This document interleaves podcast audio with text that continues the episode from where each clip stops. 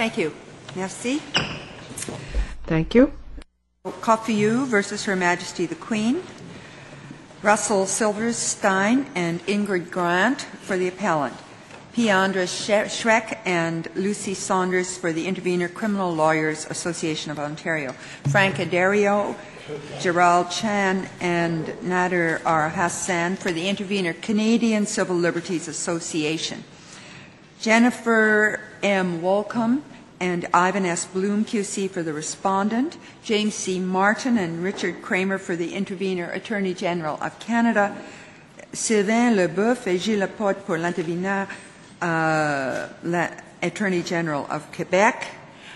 Uh, before we begin this case, I should advise uh, counsel in the second case that we do not expect to reach your case before 2 p.m. So we will begin then by inviting Mr. Silverstein to address us. Good morning, Chief Justice, Justices. Ms. Grant and I will be making three basic arguments. First, by virtue of this court's decision in Noble, the trial judge in the appellant's case was obliged to explicitly instruct the jury that they could not consider the appellant's decision not to testify as evidence of his guilt. Nothing short of such an explicit instruction could suffice. Second, Noble is correctly decided. And third, the court below erred in concluding that the improper admission of a significant body of hearsay was harmless error. I will argue the first two points, the second with the help of the interveners, the Criminal Lawyers Association and the Canadian Civil Liberties Association. Ms. Grant will argue the third point, and she will provide you with a firm understanding of the facts in this case. As far back as Jeremy Bentham, more than 150 years ago, it was recognized, as he put it, that between delinquency on the one hand and silence under inquiry on the other, there is a manifest connection, a connection too natural not to be constant and inseparable. Worldwide jurisprudence has recognized this. Wigmore said that the layman's natural first suggestion would probably be that resort to the privilege to remain silent is a clear confession of crime. Here in Canada, in 1968, Justice Ritchie and McConnell recognized that at least some jurors must say to themselves, where the accused does not testify, if he didn't do it, why didn't he say so? Justice Stewart in the United States Supreme Court remarked on this natural and instinctive interpretation of trial silence in 1977 in Lakeside in Oregon. In the vernacular, when people say that a particular witness has taken the fifth, everybody says to themselves, hmm, I must add here that I will, and I will argue in greater detail later, that while this inference is a natural human reaction to silence in the face of accusation, it is in fact not a rational one in the context of a criminal trial. What this court explicitly said in Noble was that this very inference, which I shall call the adverse inference, constitutes an infringement of the charter rights of every accused who chooses not to testify. It should be noted that the idea that it was manifestly unfair for a trier of fact to consider the silence of the accused at trial as evidence of guilt can be found in this court's judgments in 1994 in Francois and 1995 in Lepage. So the problem is simply put. When an accused doesn't testify, there is a significant risk, if not a certainty, that the jury will treat his silence as a piece of inculpatory evidence, and unless something is done to prevent it, Every such accused will be the subject of a serious charter infringement. The solution, Justices, is as simple as the problem. Jurors must be told that the silence of the accused cannot be treated as evidence of guilt. The law is already full of examples of prescribed limiting jury instructions whose goal it is to prevent jurors from doing what comes naturally. When an accused testifies and is cross examined on his criminal record, the jury is always told, and indeed must be told, that they cannot consider the criminal record as evidence of propensity, but only as evidence going to credibility. Where two accused stand tried together, the statement of one accused is not admissible as evidence against the other. The jury must be told that, because if they're not, they will do something natural that is wrong. Bad character is a similar such example. And I will mention the case of Suzack, which is uh, a case right on point. The bad character of the accused can be relevant to one issue, but not another. No jury trial in such circumstances is imaginable without the limiting instructions that naturally go along with these examples. And although Justice Lamer dissented in Noble, even he noted in his dissent at paragraph 38 that if Justice Sopinka is right in Noble, no, the no adverse inference instruction may well be required. Now, as you can see, I am advocating for the American position where, since the 1981 U.S. Supreme Court decision of Carter in Kentucky, the trial judge in the United States is required to warn the jury against drawing this impermissible adverse inference whenever the accused who does not testify requests it. Without resiling from that position, I say that the court here need not go that far to address the case at bar. In this case, the appellant was convicted of fraud by a trial with a judge and jury. He did not testify. He was not tried alone, however, and as is not uncommon, his co-accused, Peter Solty, did testify. And because it was very much in Solty's interest to convince the jury that the appellant was guilty, his counsel, Mr. Zinnes, in his jury address, strongly argued that the appellant's choice not to testify at the trial was one of the surest signs of the appellant's guilt. And I have put at tab 3 of the appellant's condensed book a copy of his jury address, and if I can read from it quite briefly, at page 16 thereof, beginning at the bottom, line 31. Lastly, Peter Solty took the stand and told his story, warts and all. Everest Prokofiew did not. Mr. Solty accused him of massive monetary fraud and backed up that accusation with the handwritten invoices and other documentation that he provided to the police. What was Mr. Prokofiew's response? Ask yourself why Everest Prokofiew did not testify. Did he have something to hide? Or did he simply have no response that could help him since there is no point in trying to contradict the truth? The trial judge immediately appreciated the unfairness that would result if the jury wasn't warned not to draw this inference. But he refused to instruct them accordingly based on what is agreed amongst all the parties was an erroneous interpretation of Section 4.6 of the Canada Evidence Act. Speaking of Section 4.6, because every party and intervener in this case, as well as the court below, agree that the proper interpretation of Section 4.6 does not prevent the instruction I am proposing. Unless the court has any questions, I do not propose to say anything more about it. And of course, there is no constitutional issue with the section if it is interpreted, interpreted, I'm sorry, as is unanimously proposed. I just want to be clear about something. Yes, sir. Is it your position that the no adverse uh, inference instruction is mandatory on the trial judge or discretionary? In my respectful submission, Justice LeBel, um, I, uh, sorry, Justice Rothstein, um, I, I am of the view that, sorry, I should, I, yeah, whoever you are. Um, in my respectful submission, this court, it is open to this court um, to go that far and join the American position. Um, I am advocating for it. Yes, it's a simple answer to a common problem.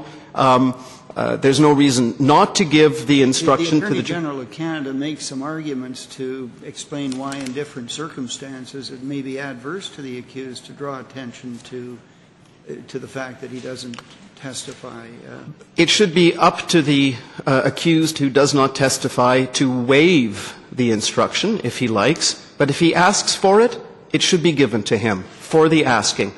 Why? Because it's correct in law, it does no damage to any other process uh, or rule of law, and um, it's an important charter right that arises in cases such as this and should be dealt with. But as I say, this case is special.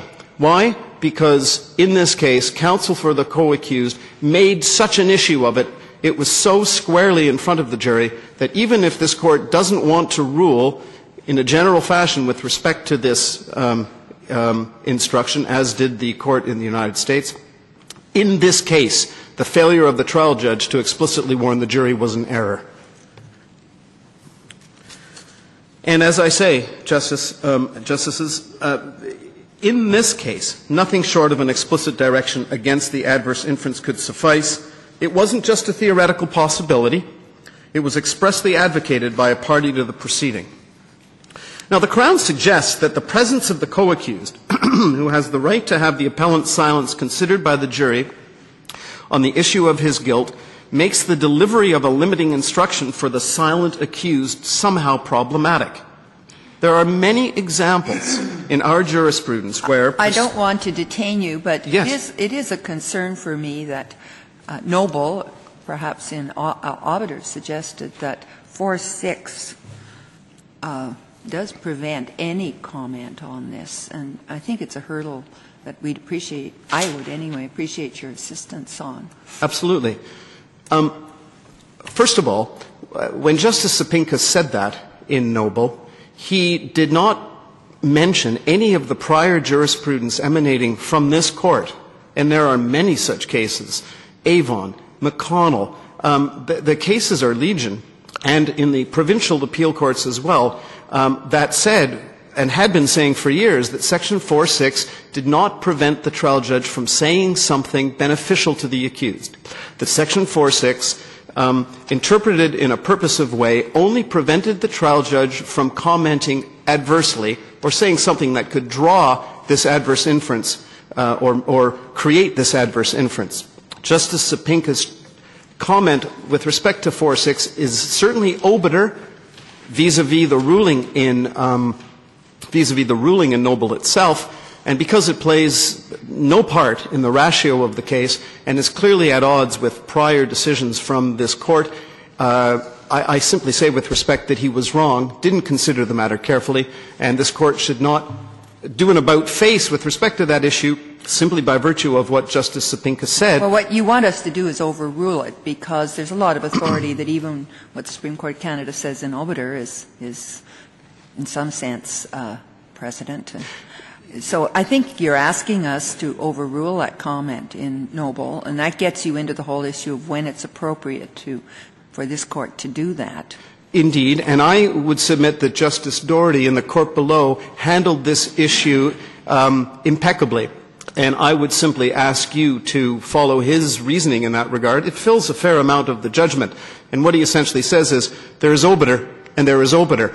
And certain types of obiter, the further they get from the ratio of the case, the more uh, that obiter can be safely ignored if it runs counter What, to. uh, what you were saying is that prior to this, uh, what you call an obiter, uh, the law was essentially well settled, and a presiding judge could always tell his or her uh, uh, jury that there was a rule prohibiting inferences about the silence of the, of the accused.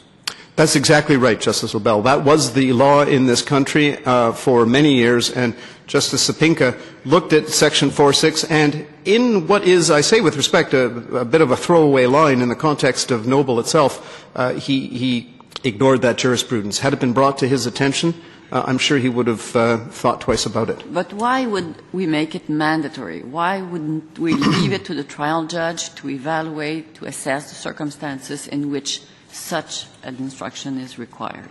Well, um, Justice Deschamps, I submit that it is always correct to give that instruction. There is no case where the accused does not testify where he is not entitled to that instruction. The adverse inference always arises in the minds of the jury, and it ought to be extinguished. But the words are not sacred. We, the judge could use other language such as you can only um, base your verdict on the evidence that is before you. The accused always benefits from the presumption of, of uh, uh, innocence. So there is no magic to the word that failure to testify is not evidence. That would only be so, uh, Justice Deschamps, if those other warnings that you just mentioned actually delivered to the lay juror the message that they cannot draw the adverse inference I'm referring to. In my respectful submission, telling the jury that the, that about the presumption of innocence, telling the jury that they may only consider the evidence in the case, doesn't go far enough to deliver to them the message that you must not think the way we know you're probably thinking. Um, uh, we know, lawyers and judges know that the right to silence and the protection afforded by virtue of that right emanate from those basic rights, such as the presumption of innocence and the um, burden of proof on the prosecution. But lay jurors don't appreciate that. Um, to them, this adverse inference is the elephant in the room, and it's there. And then when somebody escorts the elephant out of the room, it's going to be there. And all those uh, dancing around the issue doesn't doesn't do the point. And I say again, what's the harm in telling the jury something that, according to Noble, is the law? What about the situation where you have, uh, if it's going to be mandatory, one accused who testifies, as in this case, and one who doesn't? I'm going to get to that. Okay. Um, the law in this country is full of such instances where evidence may be admissible against one accused or in favor of one accused and not for another. And the two cases that deal with that issue are the case of Crawford in this court and the case of Suzack in, in the Ontario Court of Appeal. In Crawford, this court dealt with the competing interests that arose where accused A sought to rely on the pretrial silence of B to undermine the credibility of B's testimony, which implicated A. A had a charter right um, to make full answer in defense, permitting him to launch that attack, but the testifying accused B required protection from the improper use of his pretrial silence. Crawford clearly calls for an explicit charge to the jury to ensure both competing rights are protected. And this court in Dagenais made it abundantly clear that, that charter rights are not subordinate to one another, and the court and the trial judge has to make sure that the, that the charter rights of all participants are protected. And if you look at tab 4 of the condensed book, you'll see that this court said, with respect to the kind of case that you were just referring to, Justice Abella, that in a trial, this is at page 18, in a trial before a jury, the trial judge must explain the respective rights involved, how they are to approach the use of the evidence of silence and its limited purpose. And um, the court refers to the dissenting judgment of Justice Weiler in the court below and says that the court should follow in these circumstances the following prescription. And the first prescription is that the co-accused who has testified against the accused had the right to pretrial silence and not to have the exercise of that right used as evidence um, as to innocence or guilt. And then further instructions are given as to how that can be used in favor of the, of the co-accused, um, the other co-accused. In Suzack, Justice Doherty had to deal with a situation where one accused at trial had sought to rely on the criminal propensity of his co-accused in support of his defense that the co-accused was the more likely perpetrator. And in Suzack, which is the next tab in the condensed book, Justice Doherty says quite succinctly at paragraph 127, in a case like this one, where one accused leads evidence of the co-accused propensity for violence in support of the position the co-accused committed the crime, a proper balance of the competing interests requires that the jury be told how it can use the evidence in considering the case of the accused and how it cannot use the evidence in considering the case of the co-accused. The case at bar, Justices, is no different from these cases.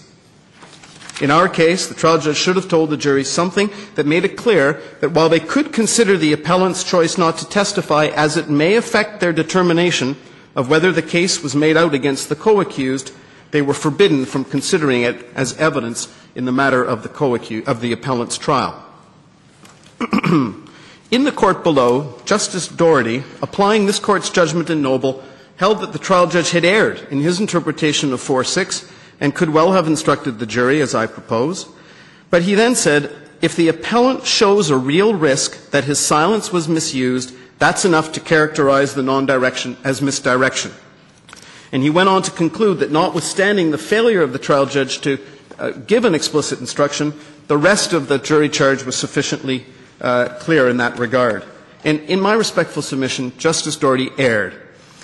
He took into account the jury address that was given by uh, counsel for the appellant. And in my respectful submission, all the appellant said was that the accused had the right not to testify. He didn't say anything about the consequences of choosing not to testify. Moreover, juries are told to take the law from the trial judge, not from the advocates uh, in the case. And in the, in the Ontario Court of Appeal, in MC, you have an example of the court sending a case back to trial where the trial judge had failed to instruct the jury on the presumption of innocence, but rather had referred to the uh, address of counsel as a substitute. And the Ontario Court of Appeal said that wasn't sufficient.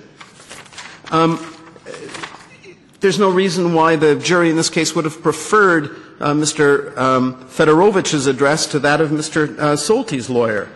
Um, the rest of the boilerplate, uh, if I may call it that, with respect to presumption of innocence, is simply not sufficient in my respectful submission. And I, I think the best place to look for an example of how that is treated in the jurisprudence is in the way Justice Stewart dealt with it in the case of Carter in Kentucky, because these very arguments were raised there. And if you could turn to tab 7, um, Justices, you will see the quote I'm referring to. Um, this is what Justice Stewart said on that issue. Beginning at page, 30, uh, page 303. Kentucky also argues that in the circumstances of this case, the jurors knew they could not make adverse inferences from the petitioner's election to remain silent because they were instructed to determine guilt from the evidence alone, and because failure to testify is not evidence. The Commonwealth's argument is unpersuasive. Jurors are not lawyers. They do not know the technical meaning of evidence. They can be expected to notice a defendant's failure to testify and without limiting instruction to speculate about the incriminating inferences from a defendant's silence. The other trial instructions and arguments of counsel that the petitioner's jurors heard at the trial of this case were no substitute for the explicit instruction that the petitioner's lawyer requested. Although the jury was instructed that the law presumes a defendant to be innocent, it may be doubted that this instruction contributed in a significant way to the jurors' proper understanding of the petitioner's failure to testify. Without question, the Fifth Amendment privilege and the presumption of innocence are closely aligned, but these principles serve different functions. And he goes on to say later that the arguments of counsel are no substitute for directions from the judge. I now want to turn, Justices, to the second issue, which is that Noble was correctly decided in my submission. Mr. Yes. Silverstein, can I just return to that mandatory directory for a moment? Certainly. Or, or mandatory uh, Instruction. discretionary uh, for a moment. Uh, uh, one of the examples used by the Attorney General of Canada was uh, the self-represented defendant, and he refuses to waive his uh, uh, refuses to waive, and so uh, the judge, according to you, is then uh, mandated. And, and it's just troubling me that the, self-represented litigant doesn't really have the same appreciation of the, uh, of the adverse inference and so forth. And uh, I'm not so sure that it's adequate to just say waiver, the, the decision is that of the defendant and they can waive. Well, um, in a case where an unrepresented accused, and bear in mind that those instances are quite rare, where the unrepresented accused chooses not to testify, the judge says to the unrepresented accused, in the context of giving him the help that is mandated in cases of unrepresented accused, says, um, Mr. Accused, you didn't testify, that was your right. Do you want me to tell the jury or not that they ought not to consider your choice not to testify as evidence of guilt? I'll do it if you want me to, uh, but if you don't want me to say anything about it, I won't. The unrepresented accused, assuming he's chosen to be unrepresented, um, uh, you know, has to take what's given to him. I mean, he, he's decided not to have a lawyer, so he's going to have choices to make along the route that would be best made with a lawyer, but if he doesn't have one, that's his choice. It doesn't detract from the requirement that he have a fair trial and that the jury not draw the adverse inference against him.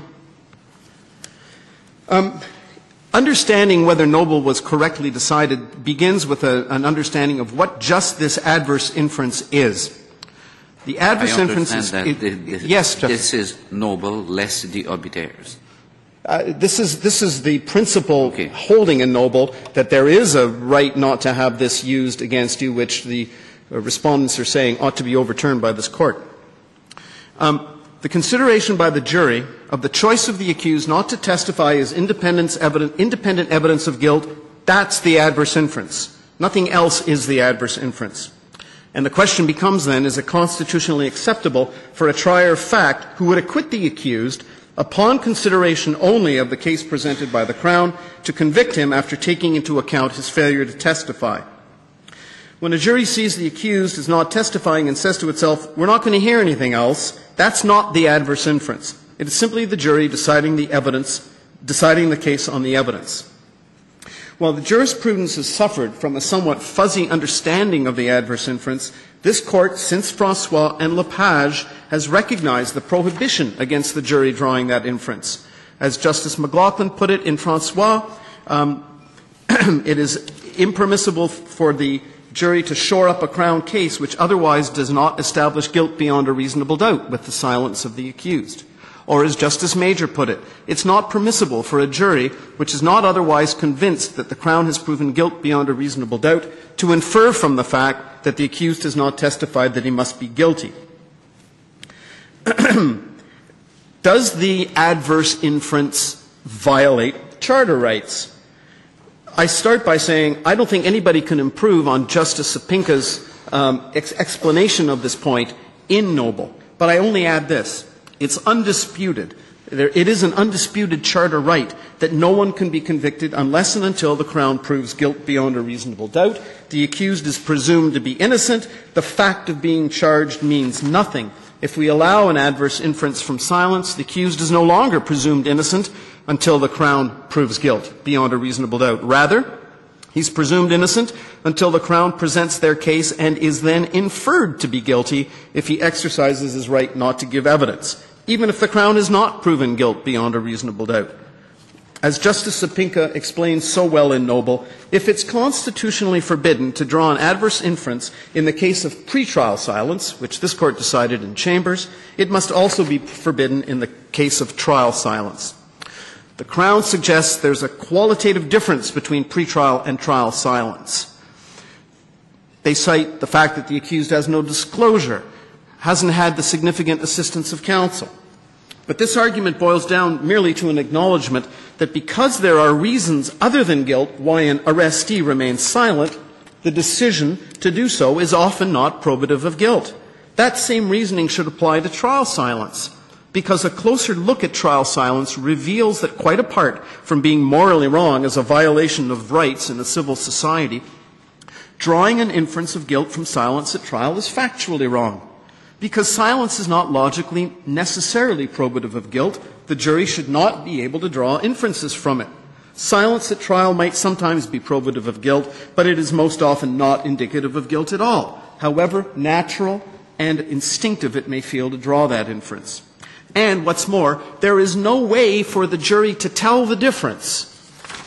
An accused who testifies faces cross examination by crowns who spend every day in a courtroom making their living speaking in public. Accused are often unsophisticated, poorly educated, mentally ill, mentally disabled, or children, or they may have a criminal record.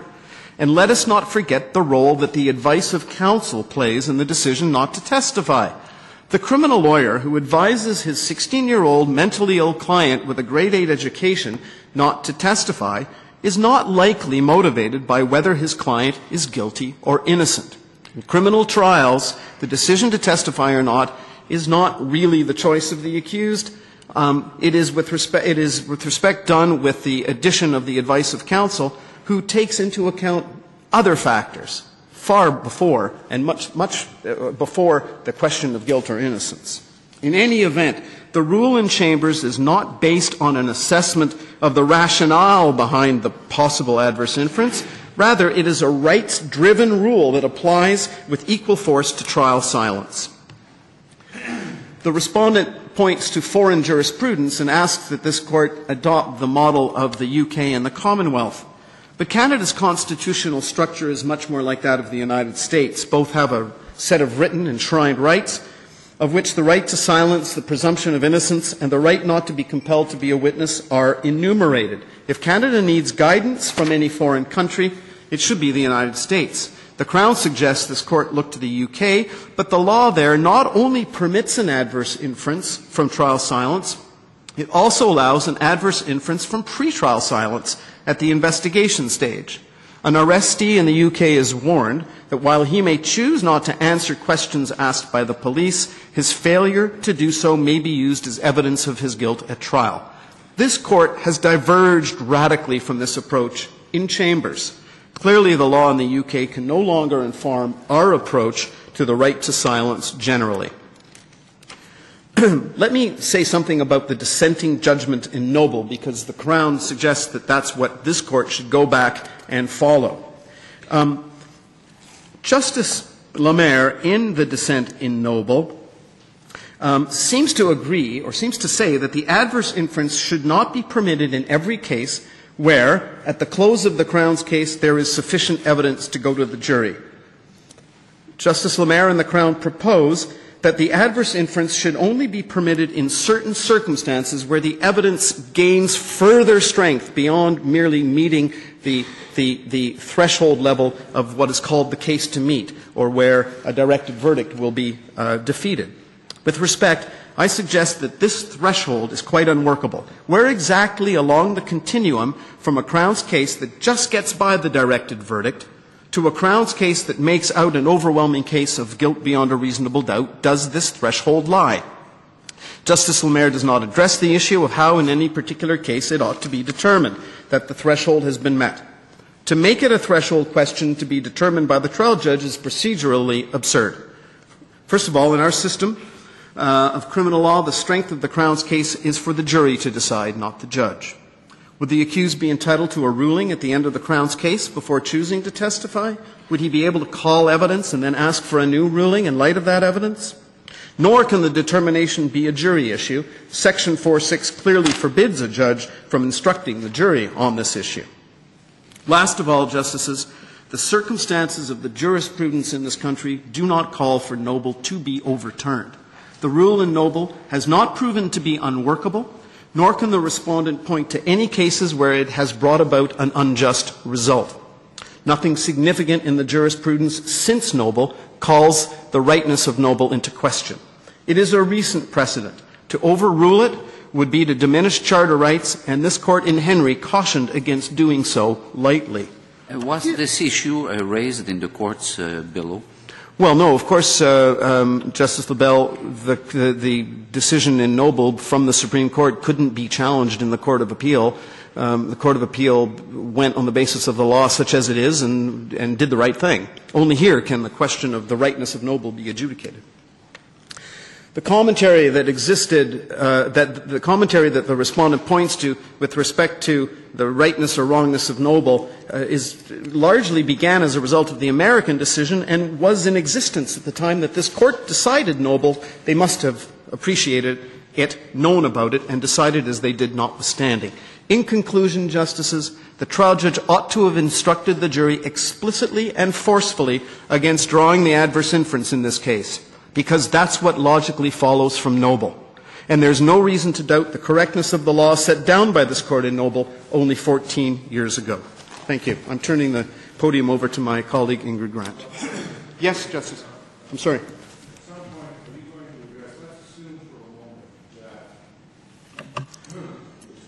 Hmm, that you say should have been given, should have been given. Uh, are you going to address at some point whether or not the proviso would still or could still apply? Um, I didn't address it in my oral submissions. I address it in the fact, in, in my respectful submission, um, a, a, serious error of law like this is immune from the application of the proviso. Why? If the evidence is overwhelming, it's overwhelming, isn't it? Why, why does it matter um, uh, what the error in law is if the verdict would inevitably have been the same because the evidence is overwhelming?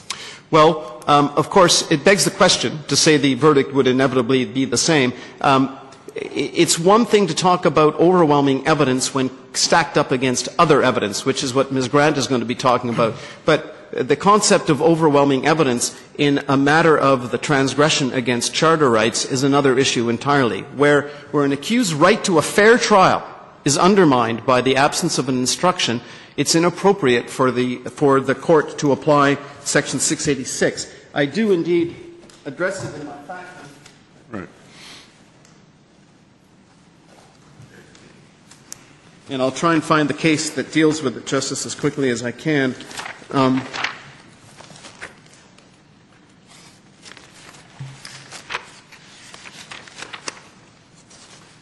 Sorry, I don't mean to take you off your. Yeah, if, if, there's a case emanating from this court that speaks to that issue. It may be, it may be Jolivet, I can't remember.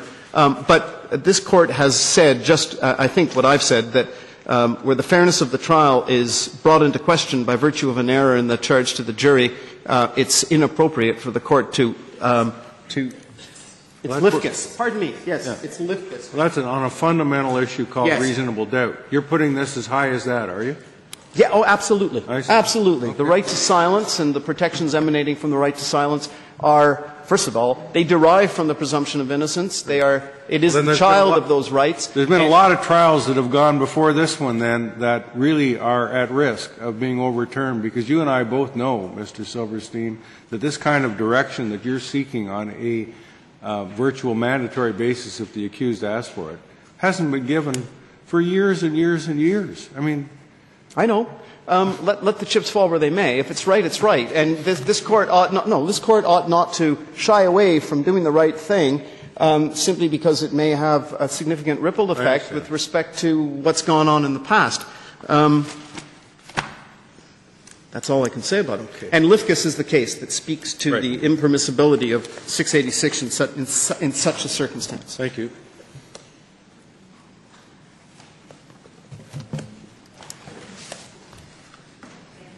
Thank you. Uh, Good morning, Chief Justice, Justices. I'm not here addressing the reason that most of these people are here, um, but I am addressing what is a major reason why the appellant is here.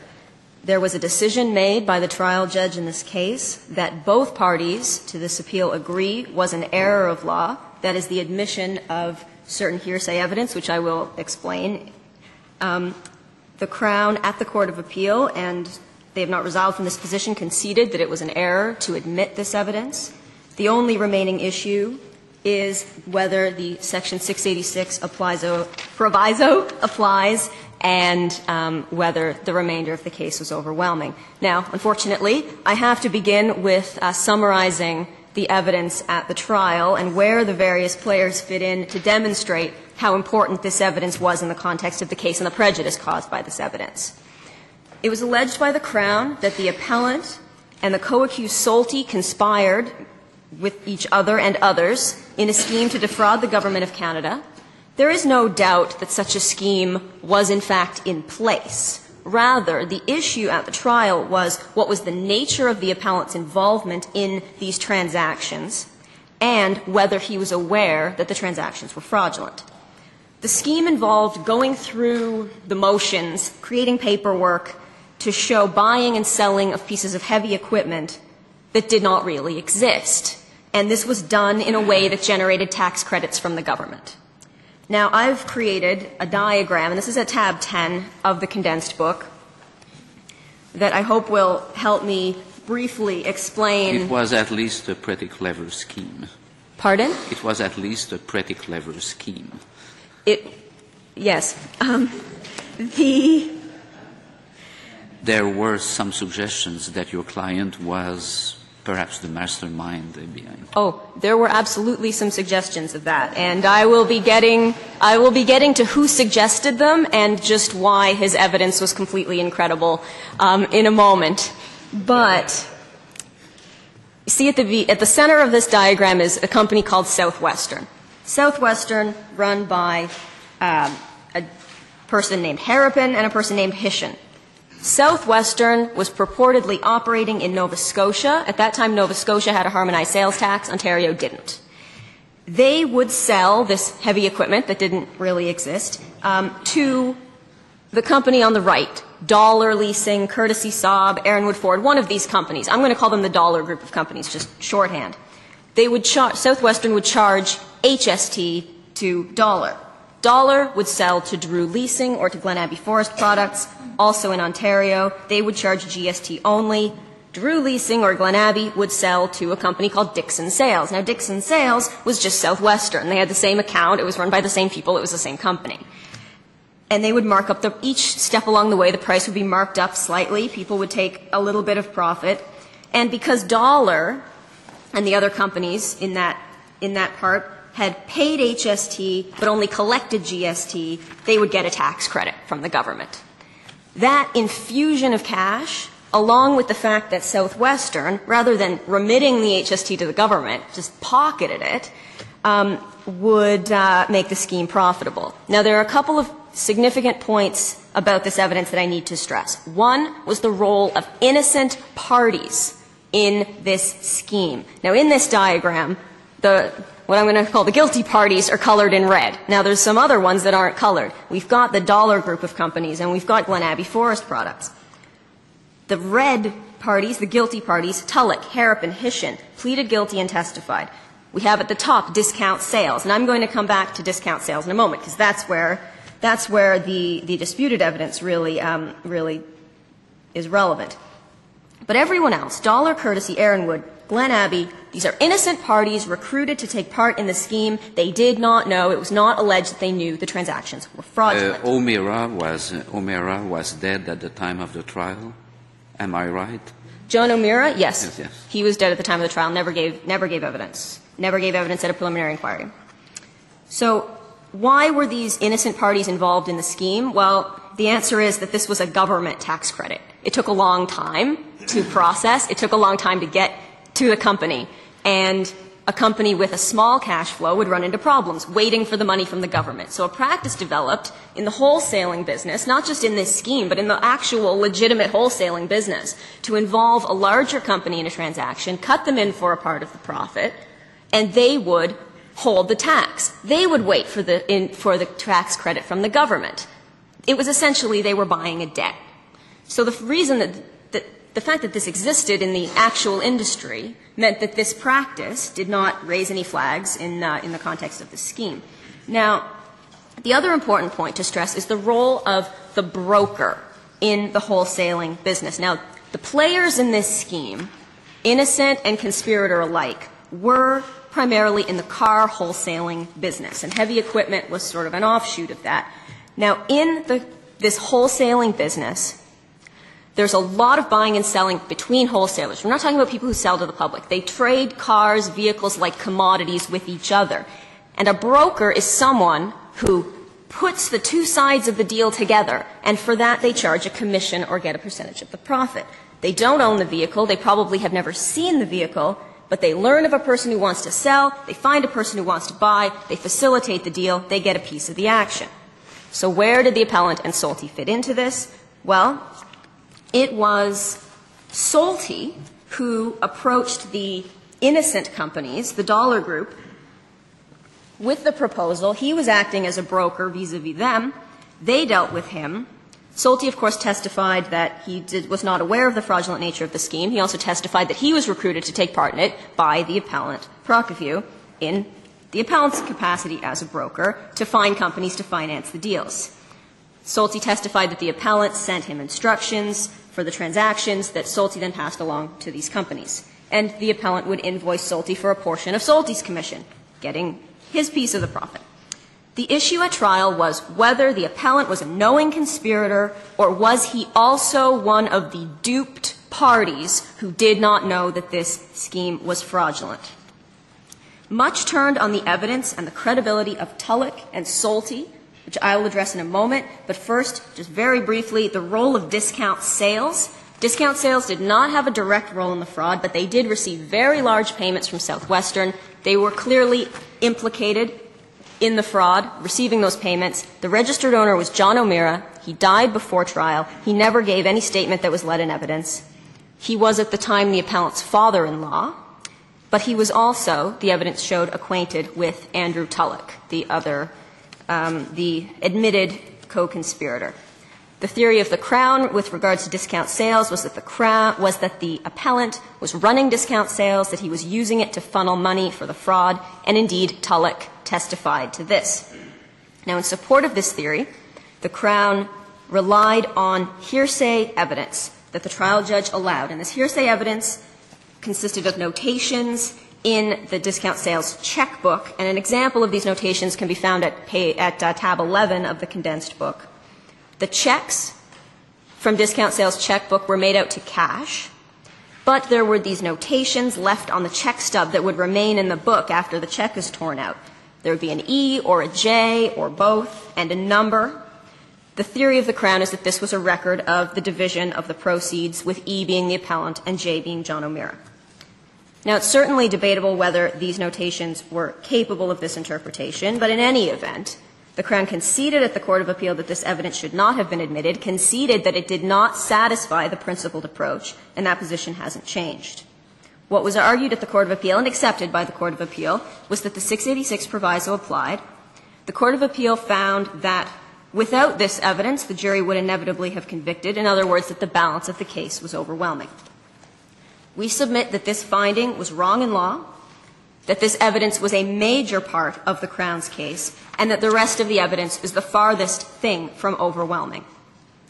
Again, it was conceded that the appellant had some involvement in these transactions. The issue at trial was whether he was a knowing conspirator or if he was involved, like many other participants, without guilty knowledge, putting parties together as a broker.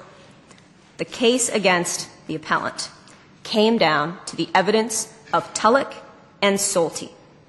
The other conspirators, Harrapin and Hishin, denied any knowledge of any involvement by the appellant, and the innocent companies never dealt with the appellant either.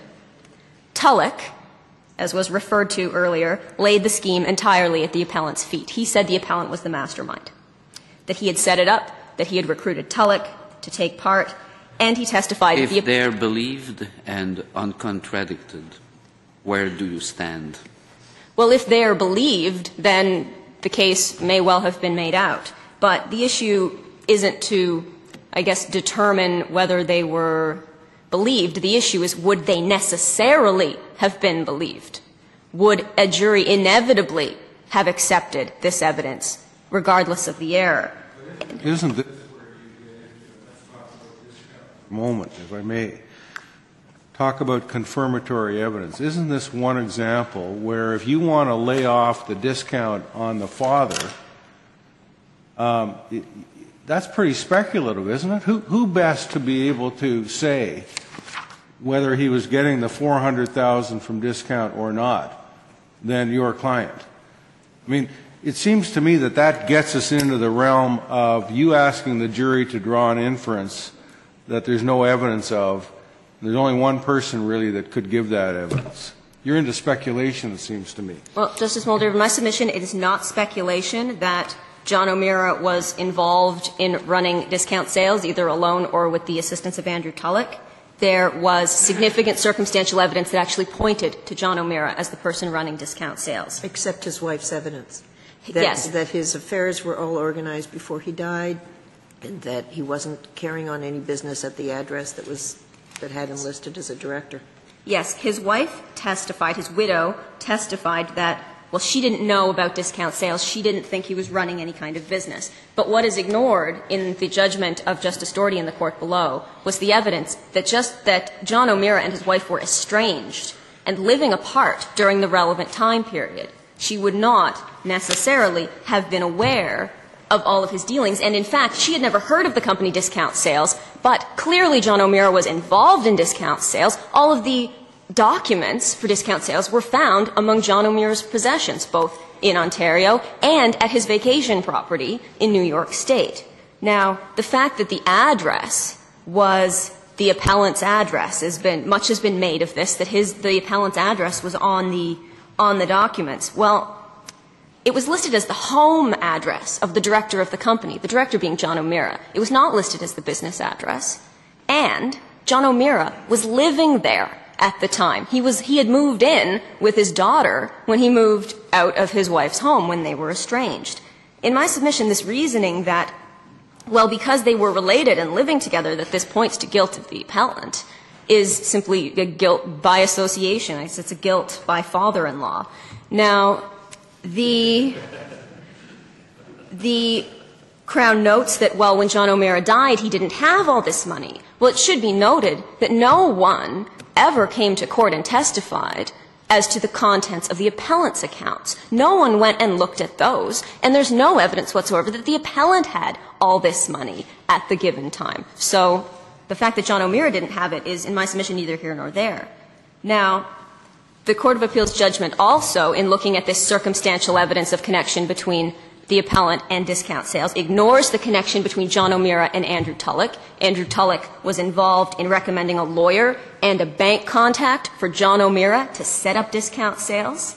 There was evidence of Andrew Tulloch using the accounts or the accounts of discount sales being used for Andrew Tulloch to buy a motorcycle and a boat, which suggests in my submission not the appellant's involvement, but Andrew Tulloch's involvement in discount sales. And of course, as I mentioned earlier, there was a discount sales account in New York State, in the very town that John O'Meara had his vacation property and mail was coming. In my submission, the circumstantial evidence is not, it's not speculative that John O'Meara was involved in this. The circumstantial evidence, absent the inadmissible hearsay, actually points to John O'Meara and potentially to involvement by Andrew Tulloch. It is not necessarily, it is not an overwhelming case of involvement by the appellant in discount sales. Are you going to be dealing with the 16 invoices that um, Solty said he got with directions from the appellant and handwriting, the appellant's handwriting, which he acknowledged was his? Yes, I'll deal with that right now. Um, there were 16 invoices that, um, that Mr. Solty produced to the police that had instructions written in the appellant's handwriting. As I had indicated before, it was conceded that the appellant had some involvement as a broker in these transactions. But what is very different in the, the back up for a second. The evidence that is If you could just tell us what these invoices were, maybe, so that we know what we're listening for. Yeah, the invoices were um, invoices, bills, um, from the appellant to Solty for Solty's share, uh, sorry, for, for the appellant's share of Solty's commission. Because what Mr. Solty testified is that he was getting 1% commission for these deals and that the appellant who brought him into the deal was getting one quarter of that. So it was an invoice billing him for that. And it had instructions for who was selling to who, and uh, it certainly showed that the appellant knew what was going on and in that who was selling to who in that regard. But what these invoices show was involvement, if I can turn back to my diagram, show involvement in the transactions between the innocent companies buying and selling from dollar courtesy, this set of companies. Those invoices themselves are a paper trail. They were invoices from the appellant's actual registered company called Naris. They were not made in cash. And they were, as I said, on the side of the scheme that involved the innocent companies and the potential for innocent involvement as a broker. In my submission, those invoices, while they are certainly indicative of involvement in these transactions, but we know that people can be innocently involved in these transactions. Those invoices in creating a paper trail were indicative not of guilty knowledge, but of innocent involvement. And this must be contrasted with the evidence about discount sales, with the impugned hearsay evidence, in that that hearsay evidence points to large cash payments, if the notations mean what the Crown says they mean, point to large cash payments not no paper trail, no invoices, cash payments from discount sales, which we know is from the circumstantial evidence is a guilty party in this fraud. So the Solty evidence, the invoices, point to a very different kind of involvement than the discount sales evidence, than the evidence that it is conceded by everyone should never have been admitted in the first place. Now, I've already, I guess, gone through my submissions on just generally speaking why this evidence was so important to this trial, that it showed a very, if it, again, if it means what the Crown says it meant, it showed a very guilty type of involvement. The receiving of cash clearly profits from the fraud. Very incriminating evidence in and of itself. Excuse me to interrupt, but it just seems to me you're taking each little piece of evidence and hiving it off and saying there might be some innocent explanation. But I don't think that's the way juries work, and I don't think that's the way trial judges work. And, and with respect, uh, as one of my colleagues pointed out, you have the direct evidence of Mr. Solty and Mr. Tulloch. What we're talking about now is what I might call confirmatory evidence because these people had their warts. There's no question about it. But at the end of the day, I still keep coming back to you're asking us to parse each little piece and say this could mean something else, this could mean something else. But you've got to look at the whole picture. And, I- and it seems to me, with respect, that that's what we're missing here. I agree that we do need to look at the entire picture. And the entire picture included the direct evidence of Tulloch. And if I can pause for a second and deal with his evidence, Mr. Tulloch was a Vetrovec witness. The jury was warned that they should not, that it would be dangerous to accept his evidence unless it was um, corroborated. And that this very impugned evidence, the evidence that has been conceded to be admitted in error, was the evidence pointed to by the trial judge as potentially confirming Tulloch's evidence, one of the, one of the elements that could confirm it. Could properly look to here? Only insofar as the um, Vetrovec witnesses or witnesses of unsavory character confirmed each other to an extent.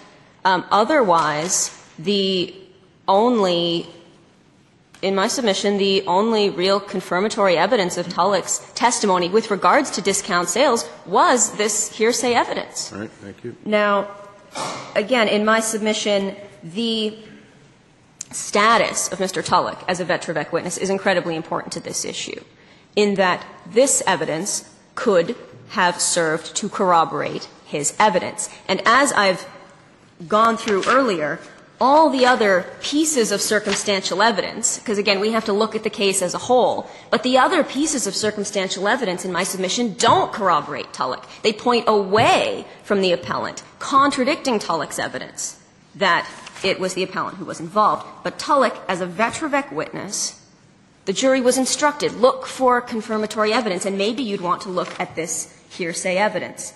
In my submission, the erroneously admitted evidence served to corroborate a Vetrovec witness on a critical point in the case that, and this is always a very serious error. The evidence of Andrew Tulloch provided, and this is in the words of Hibbert from this court, a direct route to guilt. That is, Tulloch provided evidence that said directly the appellant knew, the appellant was the mastermind, the appellant was involved, and he knew. And that was a direct route to guilt for the jury to follow. And in my submission, the proviso cannot apply in this situation. And it cannot be said that the jury would inevitably have accepted Mr. Tulloch's evidence without the corroboration of this hearsay evidence in light of the fact that the case, viewed as a whole, the circumstantial evidence does not point to the appellant. Of course, there was the evidence of Mr. Solty as well. I Can address that. Um, Mr. Solty was co-accused. He wasn't a Vetrovec witness per se. He, however, hated the appellant. I'm not going to mince words on this. He hated him. The appellant had had an affair with Solty's wife, culminating in the appellant moving in with Solty's wife in Solty's house with Solty's children. And ultimately, uh, there was an incident where Solty tried to run the appellant down with his car. So there is certainly some, I'm going to say, credibility problems with Solty's implicating the appellant. And to the extent that Tulloch and Solty are the only witnesses who are providing this direct evidence against the appellant, this was not an overwhelming case. There was nothing overwhelming in my submission about the evidence of two unsavory witnesses and some weak circumstantial evidence that actually tended, in my submission, to implicate someone else. The evidence was far from overwhelming. Conviction was never a foregone conclusion in this case. The credibility of these witnesses was always a live issue, was the live issue in the case. In my submission, a new trial should have been ordered by the Court of Appeal. They did not they did not reach the correct conclusion with respect to this. This was not an overwhelming case. And we urge this Court to order a new trial now on this issue. Unless there are any questions, those are my submissions. Thank you.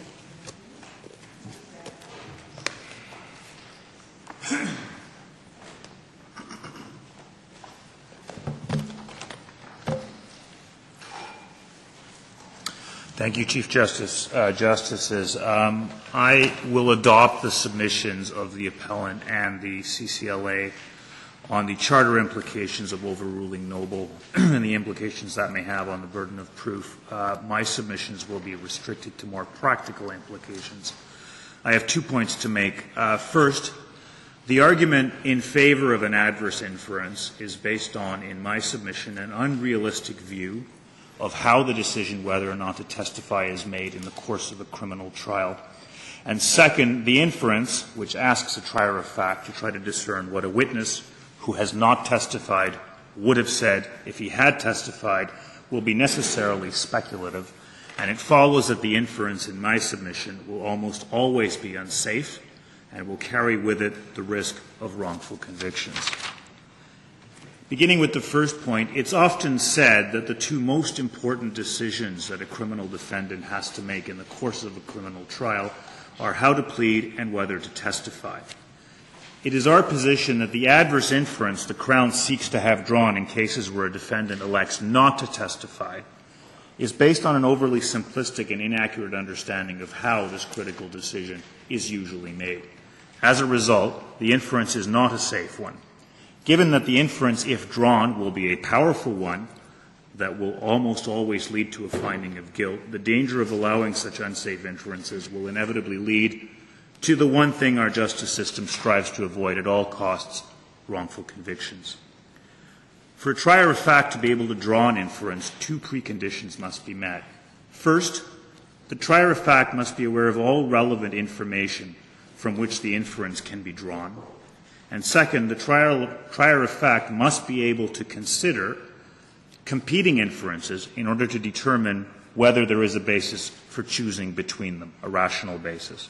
With respect to the adverse inference, as we've been calling it, neither precondition is met. The relevant information a trier of fact would need to be able to safely draw inferences from a decision not to testify is whether, as is usually the case, the decision was made on the advice of counsel and what that advice was and what was the basis for it. The decision whether or not to testify, realistically speaking, is almost always made, at least by rational defendants, after consulting with counsel, whose job it is to advise clients on issues precisely such as these. Jurors may not appreciate this, and it's simply unfair to ask them to draw inferences without giving them the information that they need to be able to do so in a rational and safe manner. And it's equally unfair to ask jurors to draw inferences without making sure that they are aware of the competing inferences. That the accused chose not to testify because he is guilty may be one inference, though not in my submission a particularly compelling one, as it is premised on the notion that guilty accused are usually honest and unwilling to take the stand to lie. Guilty accused testify lie, and innocent accused remain silent. Ultimately, a rational accused, a rational defendant, will base his or her decision on whether or not to testify on his or her belief as to how that testimony will affect the outcome of the case. And that belief will be informed by the advice of counsel. An innocent accused may and often does choose not to testify because their lawyer has advised against it, and there are a myriad of reasons why counsel would give such advice. The Crown implicitly supposes the exchange between client and counsel goes like this Should I testify? Well, that depends. Did you do it? Yeah, I did. Okay, then don't testify. It's not the way it works with the greatest of respect. There are many factors experienced and competent counsel will consider in deciding uh, how to advise a client uh, whether or not to testify. The Lawyer may have advised the client against it because she believes that the client is inarticulate, would make a bad witness, would become confused when cross examined by a Crown counsel, and would generally do little to advance the case for the defense and may confuse issues. It may be that the accused has a record and counsel believes that the risk of the prejudicial effect of exposing that record would outweigh any perceived benefit of calling the client to testify. The existence of a record and the concern that it will be exposed is a perfectly legitimate basis um, to consider whether or not to testify, and this court's recognized that in Underwood, and that is why a Corbett application, this court has held, should be brought at the close of the Crown's case before the defense elects whether to call evidence. Unless we make jurors aware of these competing inferences, how can we be able to ask them to draw appropriate inferences. And the analogy to the fact situation suggested by Justice Scalia in his dissent in Mitchell and United States of confronting his son about having seen a movie he was forbidden to see is, with respect, simply inapt. Justice Scalia's son did not have the opportunity to consult a trained and experienced professional prior to deciding whether and how to respond to his father's allegations. Nor was Justice Scalia's son liable to be cross examined on previous forbidden movie viewings if he chose to make such a response. And most importantly, Justice Scalia's son, in this hypothetical situation, was not liable to the type of consequences which uh, a criminal defendant is liable to upon conviction. The two situations are simply not the same. But it's exactly this type of analogy that is the basis for the adverse inference that the Crown is advocating. And the differences between this type of fact situation and a criminal trial demonstrate exactly why the inference is a dangerous one.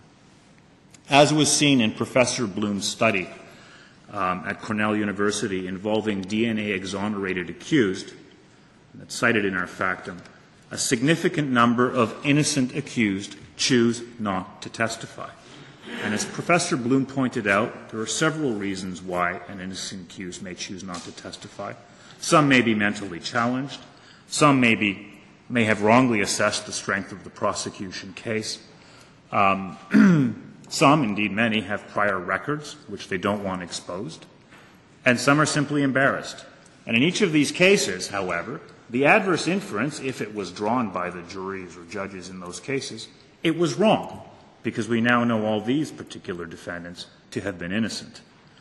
The respondent suggests that the adverse inference will only become available once the Crown's case meets a certain threshold, the parameters of which are not entirely clear, nor is it clear who determines when the threshold has been met. The trial judge can't instruct a jury on the issue because of Section 4.6. The adverse inference is completely unlike any other type of inference triers of fact are asked to make. Usually, triers of fact draw inferences based on information they have received about past events. For example, can possession be inferred from the location an item was found within the accused's home? Can intention be inferred uh, from the manner in which an accused did or didn't do something? But in this instance, Triers of fact are being asked to draw an inference not from past events, but from the manner in which the trial is being conducted.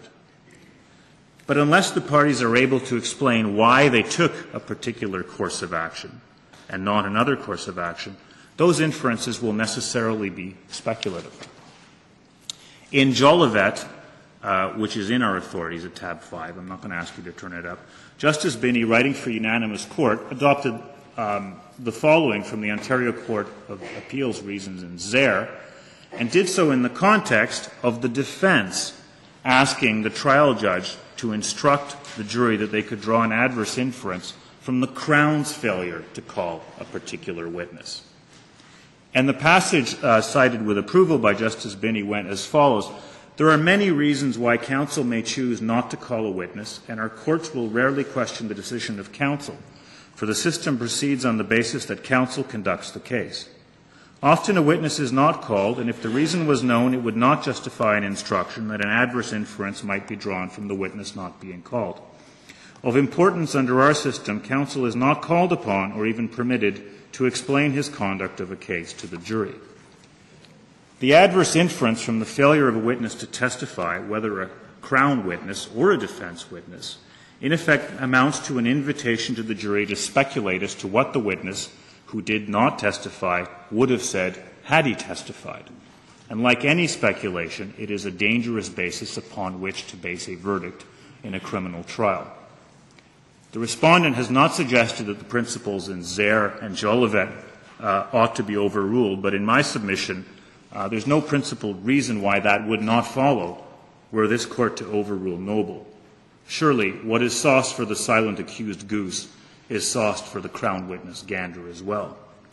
As was pointed out in Zehr and adopted in Jolivet, there may be many reasons why counsel chooses not to call evidence. Counsel cannot explain those reasons to the jury. But absent such an explanation, the jury is being asked to draw inferences in a factual vacuum and without an adequate foundation. There is a word for that type of reasoning. It's called speculation. It has no basis and no place in our system of justice. Unless there are any questions, those are my responses. Thank you, Mr. Schreck. Mr. Addario?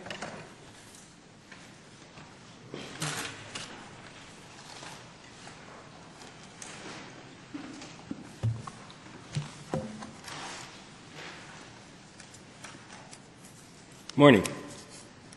Uh, I'm going to make two points. Um, wh- uh, what's on the table today is a uh, significant uh, overhaul of criminal procedure, and uh, I say that for two reasons. Uh, first, overturning Noble, as I point out in the factum, means overturning the standard jury charge in WD. And second, overturning Noble means an accused is penalized for exercising his or her right to silence. I'll deal with the first first. Um, uh, the WD point, which is set out at paragraphs 7 to 9 of, of my factum. Now, um, at the risk of trespassing on your patience, I'll just point out that in WD, uh, Justice Cory um, set out the three part analysis for evaluating the defendant's evidence.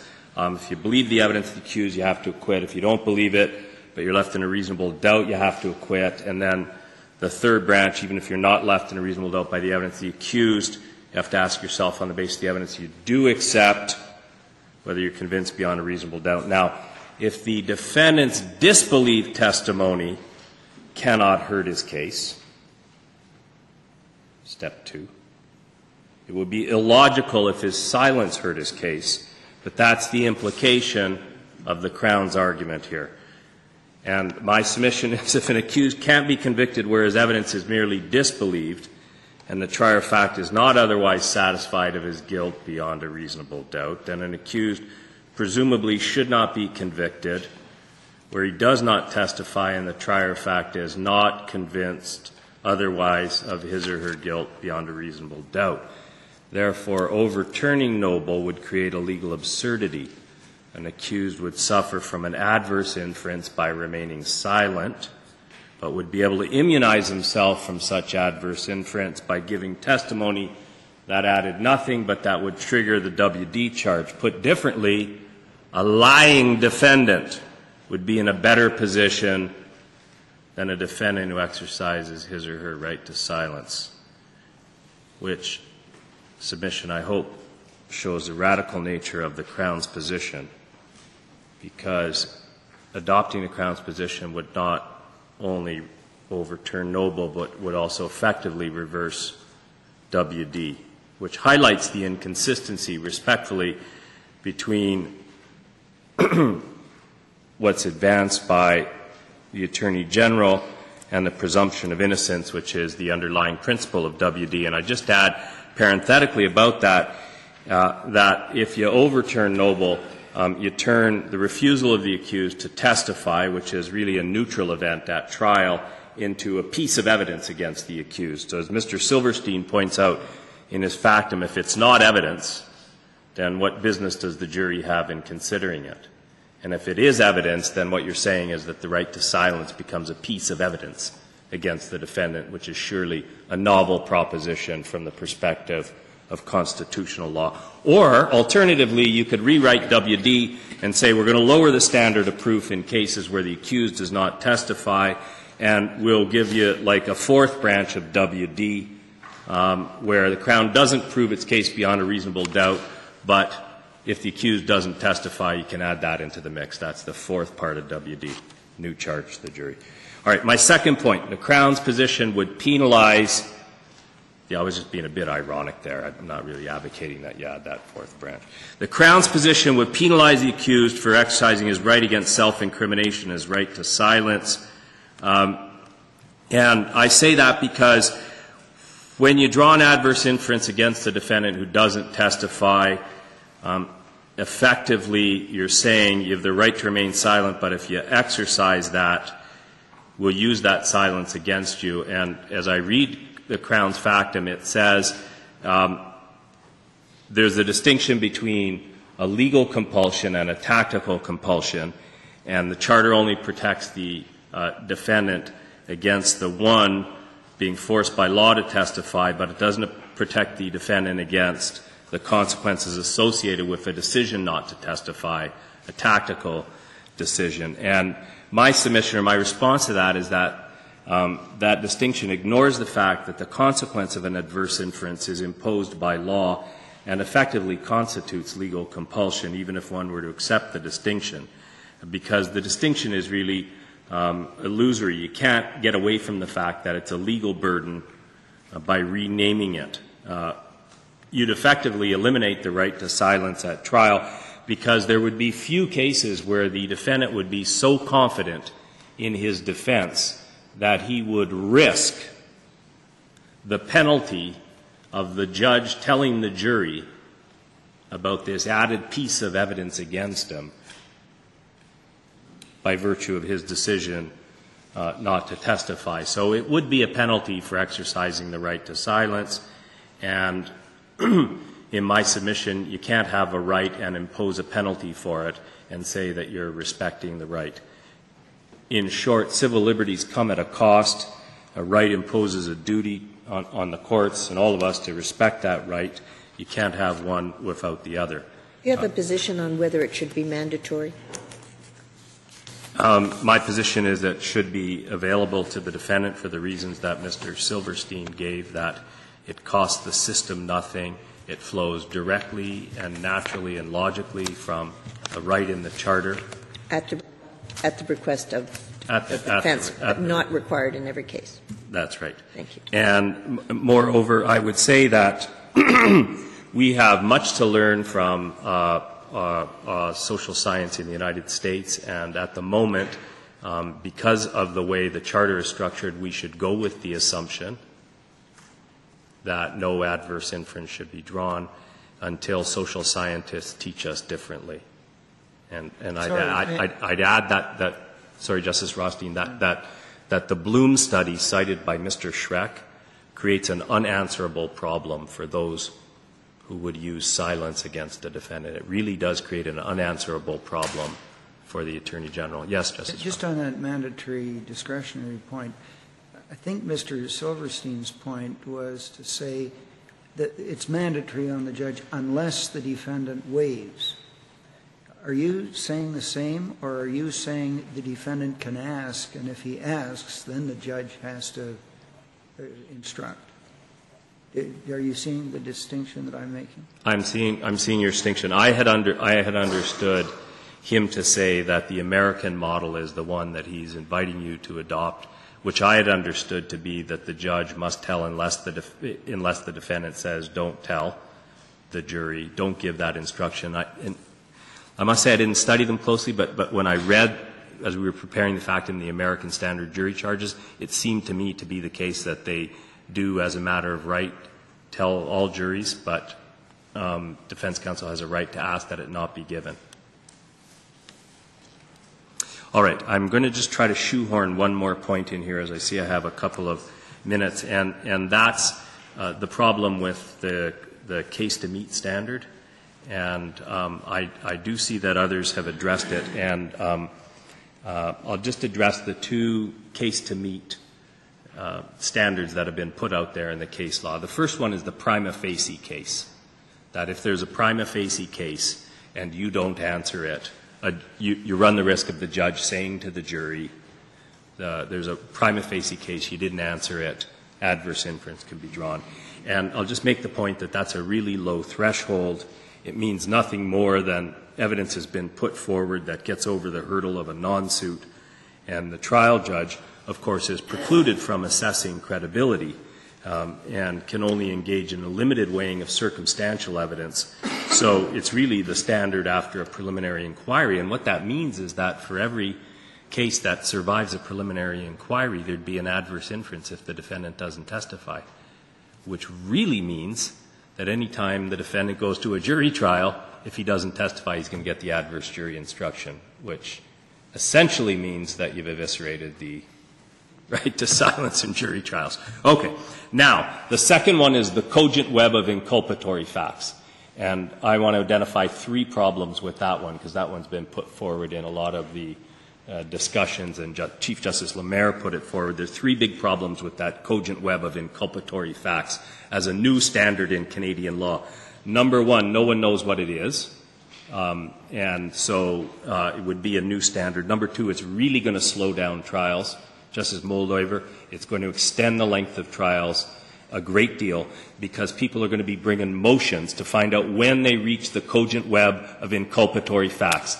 And it could be at the end of the Crown's case. It could be in multi-defendant trials after the first defendant has put up his defense, after the second defendant, or after the third defendant, because you will never know when that cogent uh, web has been reached. And, and third, and this is really a problem, it's going to usurp the role of juries, because defense counsel to continually be asking the trial judge, have we reached that cogent web of inculpatory facts, Your Honor, requiring me to call my client without which I'm going to get that adverse jury instruction.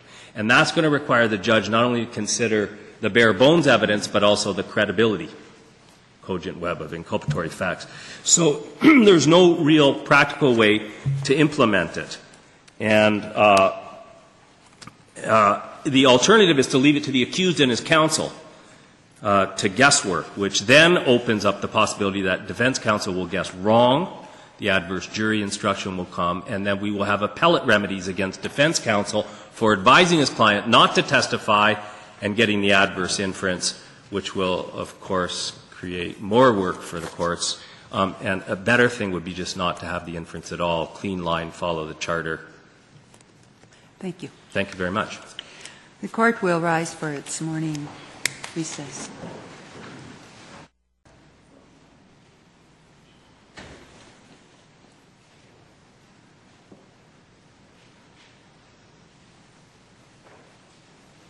Ms. Woollcombe. Thank you, Chief Justice, Justices. In one sense, this appeal raises two quite narrow issues. Did the tr- instructions given by the trial judge prevent the jury from drawing an adverse inference against Mr. Prokofiew for his failure to testify? In response to this, this issue, I say unequivocally that the Court of Appeal for Ontario was correct, that this jury would have understood from the instructions that they couldn't use Mr. Prokofiew's silence at trial to infer his guilt. And I'm going to end my argument by making submissions in relation to the charge to the jury. Further, the other narrow issue is in relation to the availability of the proviso, and there I say the Court of Appeal was correct that the admission of the uh, hearsay evidence occasioned no substantial wrong or miscarriage of justice. Mr. Bloom, my colleague, will be making uh, the Crown's arguments in relation to those points. The appeal necessarily involves more than that because the court has stated constitutional questions about Section 4.6 of the Canada Evidence Act. And the respondent's position uh, is that Section 4.6, properly interpreted, doesn't violate the Charter. But the constitutional questions in my submission require the court to reflect on two things. One, what's the legislative purpose of Section 4.6? And two, What's the effect of an accused's silence at trial, and can anything ever be inferred from that silence?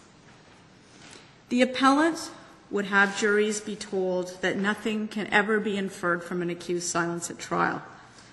Joined by the Criminal Lawyers Association and the Canadian Civil Liberties Association, he says that silence is never probative at, at all, and it violates the Charter for a trier of fact to ever use silence for any purpose.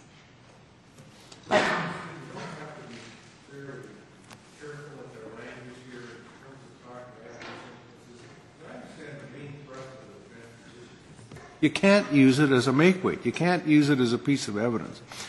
And I think that's what we we have to focus on, as opposed to any nuances that a jury might take into account in terms of, well, it's unanswered. We're dealing with evidence that's been not contradicted and so on. So, sorry. I, no, I think that's I think that's a fair point, and I think that the the language of adverse inference isn't always particularly helpful because, as you know, many of the cases, the pre-Noble cases, use the language loosely and don't explain exactly what it what it means. And I, I, want to I want to um, put that uh, comment into some perspective by looking back at what this court said both before Noble and and, uh, and in Noble. Um, at some point, sorry, uh, not necessarily now, at some point, uh, I wonder if you would help me with the following question. Um, there are submissions on both sides as to the risk, uh, whether the trial, uh, the risk of the jury drawing Uh, prohibited or following prohibited reasons. In that respect, at page 7 of the record, we have the trial judge finding, and I quote, there is a significant risk in this case, not just a risk, a significant risk in this case that the jury will engage in reasoning prohibited in noble if I do not give a proper charge to the jury. And he has explained that a little earlier just above. Shouldn't that, or should it, weigh heavily uh, in favor of the uh, proposition that there was, as the trial judge himself thought, having followed the trial, heard the witnesses, appreciating all the evidence, that there was a significant risk in the absence of the instruction, and yet he couldn't give the instruction. I, that's a very fair point, and I think this trial judge clearly, clearly was the view that but for Section 4.6, he would have, he wanted to give a no adverse inference instruction uh, to ensure that no adverse inference was, was drawn by the, um, by the jury.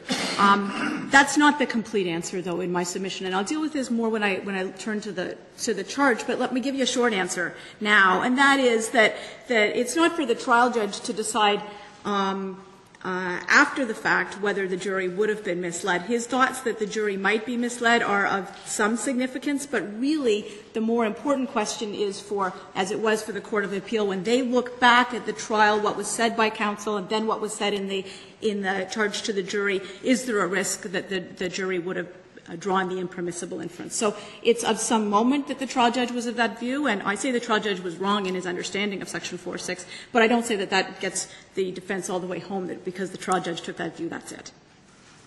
Um, let me say this. Prior to this Court's decision in Noble, there were many, many cases in which Canadian courts recognized that an accused's silence at trial may have probative value and be of assistance in determining whether a case has been proven beyond a reasonable doubt. But what kind of can, uh, the, the issue is really what kind of, prob, uh, probative value is it evidence or not? And if you have evidence that uh, that does not that does not rise to the level of proof beyond a, a reasonable doubt, can you somehow push it over the threshold by using uh, the silence of the of the of the of the accused. And then, if you do that, is it not evidence? And evidence that you, that you, that you, in a certain way, draw from the accused himself. Um, my submission is that, that, you know, the adverse inference has been described as, as creating evidence against an accused, and I'm going to suggest to you that there's a compelling reason not to think about this as evidence per se. Evidence is what, it, uh, what comes out of witnesses' mouths. Uh, it's the documentary then, evidence. Then I would dearly like to understand what it is, if it is not evidence when used in such uh, circumstances. It's um, a factor that a trier of fact. Uh, what's a factor? A consideration that the trier of fact may bring. Push you again. What's a consideration? It's, it's useless to throw around uh, general words without looking at what it actually means. Does it? Does it? Would would uh, the silence of the accused in a cer- certain certain way uh, complete the evidence, uh, complete the Crown's case, add to the Crown's case? It doesn't add to the Crown's case in the sense of being a piece of evidence that the Crown puts on the, on the scales and that brings it up to proof beyond a reasonable doubt. The Crown's required to adduce a prima facie case, a case which, if believed, could amount to proof beyond a reasonable doubt. And whether or not the well, when, we're, we're going, when we're going to guilt, you're not dealing with uh, prima facie ev- ev- evidence. You have got to make your case up and beyond the point of reasonable doubt. Absolutely. So while the, when, once the Crown has adduced uh, a case to meet or a prima facie case, it's for a jury or a trier of fact to decide whether that evidence in fact establishes an accused's guilt beyond a reasonable doubt. In making that determination, all I'm saying is that one of the factors that the uh, trier of fact can uh, bring to bear, and this is consistent with what this court said in, in numerous cases that I'm going to just refer you to, is that. Uh, we will have to take care. I know that there is a lot of jur- uh, jurisprudence, but I would say that at a certain given point, uh, uh, particularly since the charter came into application, that there might be perhaps some reassessment of that, uh, of that evidence, the historical background of the right to, uh, to uh, silence. Well, certainly in the post-charter era in Francois, uh, Justice Sopinka comments that the failure of an accused to testify can't shore up a Crown's case, which would otherwise not establish guilt beyond a reasonable doubt. But he says a jury is permitted to draw an adverse inference from the failure of an accused to testify. Now, he doesn't say what that inference is. Uh, similarly, in LePage, which was also post-charter 1995, uh, the court comments that although Justice Pardue didn't draw an adverse inference from the accused's failure to offer uh, an explanation for the presence of his fingerprints, once the Crown had proven a prima facie case, the trial judge would be entitled to draw such an inference. Now, no one is saying what that inference is. And it may be that you, you get some assistance from what Justice Arbour had to say in uh, Johnson, which is at tab 5 of my uh, condensed book. There, in a case where the accused was charged with robbery and, and gun offenses, and there was no direct evidence identifying him as the perpetrator, but there was circumstantial evidence. In particular, the gun was found in his apartment, and he was hiding in the apartment when he knew the police were at the door. And what Justice Arbour um, says at the bottom of uh, page 51, um, counsel suggested uh, that this might, that, there may be uh, uh, facts at the time of arrest that explained the way he was conducting himself. And she says counsel suggested this might have given him reasons to fear the police, and his hiding might have reflected that fear rather than any consciousness of guilt. It's precisely the absence of any evidentiary foundation for that possibility which justifies the trial judge drawing an adverse inference from the accused's failure to testify. And here's what she says the inference is. The trial judge was entitled to infer that the accused had no innocent explanation to offer for his hiding, nor for the presence of the gun in the apartment. And that's one of the best uh, examples you can see as to what that inference is and how that inference may be available. And in my submission, that's the crux of what the adverse inference is. Is it appropriate when there's been evidence adduced suggestive of an accused's guilt, and that evidence calls out for an explanation, to consider the fact that the trial ju- that the accused didn't testify. I wonder if what's going on there, though, is really an inference in that example. I mean, I know it's described as such in the in the reasons, but you have evidence of the smoking gun. You have no explanation. The jury says smoking gun plus the other evidence makes it takes the case beyond a reasonable doubt. So if you look at it that way, if the accused had an explanation, it might have raised a reasonable doubt. But the Crown's case can be seen as sufficient in its own, in which case you don't have to describe it as an inference from failure to testify. And Chief Justice McLachlin, that's similar to what you said in Noble in your concurring reasons concurring with Justice Sopinka, but or with Justice um, Lamer, but dissenting in the result was that really what we're talking about, what the adverse inference means, is when the Crown's case could amount to proof beyond a reasonable doubt, the failure of an accused to offer. My point is, it's not an inference at all. Perhaps, perhaps I was wrong to call it an inference. It, it, I, I'm, I'm, I'm wondering wondering if it's an inference at all that you're drawing from anything. You're just, you're just saying the Crown's case is out there, has not been displaced, therefore. But in part the reason it hasn't been displaced is because the accused who was. Yeah, but my, my, my observation, and you can accept it or reject it, but I'd just like you to put your mind to it, is that that is not really an inference. It's just simply you're not inferring anything to help make the Crown's case. It's just that there is nothing there. I'm wondering if we've been inaccurately, in some of the cases, treating it as though it were an inference when it's just an absence of evidence. In mathematical terms, a big zero. Well, I don't think it's a, a zero. It's a zero in terms of being a piece of evidence. I accept that part of what, you, what you've said. But it's not a zero in terms of whether it can have any probative force in terms of the. Uh, Well, ev- evidence is something that has prob- prob- probative force, and other- otherwise it is not ev- evidence. And then, if you're using it in this, in, the, in, in this manner, you, you're actually using the silence of the, uh, of, the, uh, of the accused against himself. Well, I want to let me deal with why I say that there's no charter violation in using, uh, in thinking about an accused silence in the manner in which. direct evidence and circumstantial evidence. In the context of direct evidence, I think your position would be if the evidence is uncontradicted, that's a factor that the jury may take into account. It's not a determinative factor necessarily, but it's something the jury may wish to consider in deciding whether or not the direct evidence is credible and reliable and safe to act on.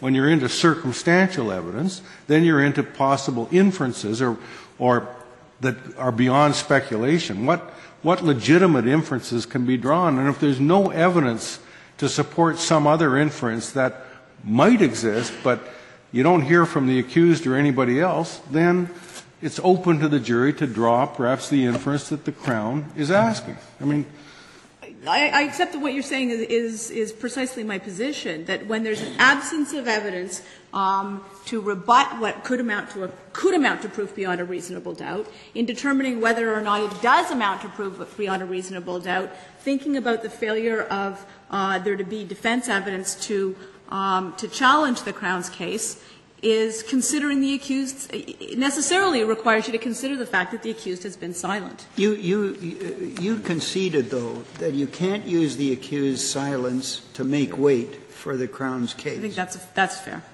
If you've got a, a jury, how, how do you know when the Crown has met the proof beyond reasonable doubt standard and, and, and, that, and that the silence is not being used by the jury to make weight?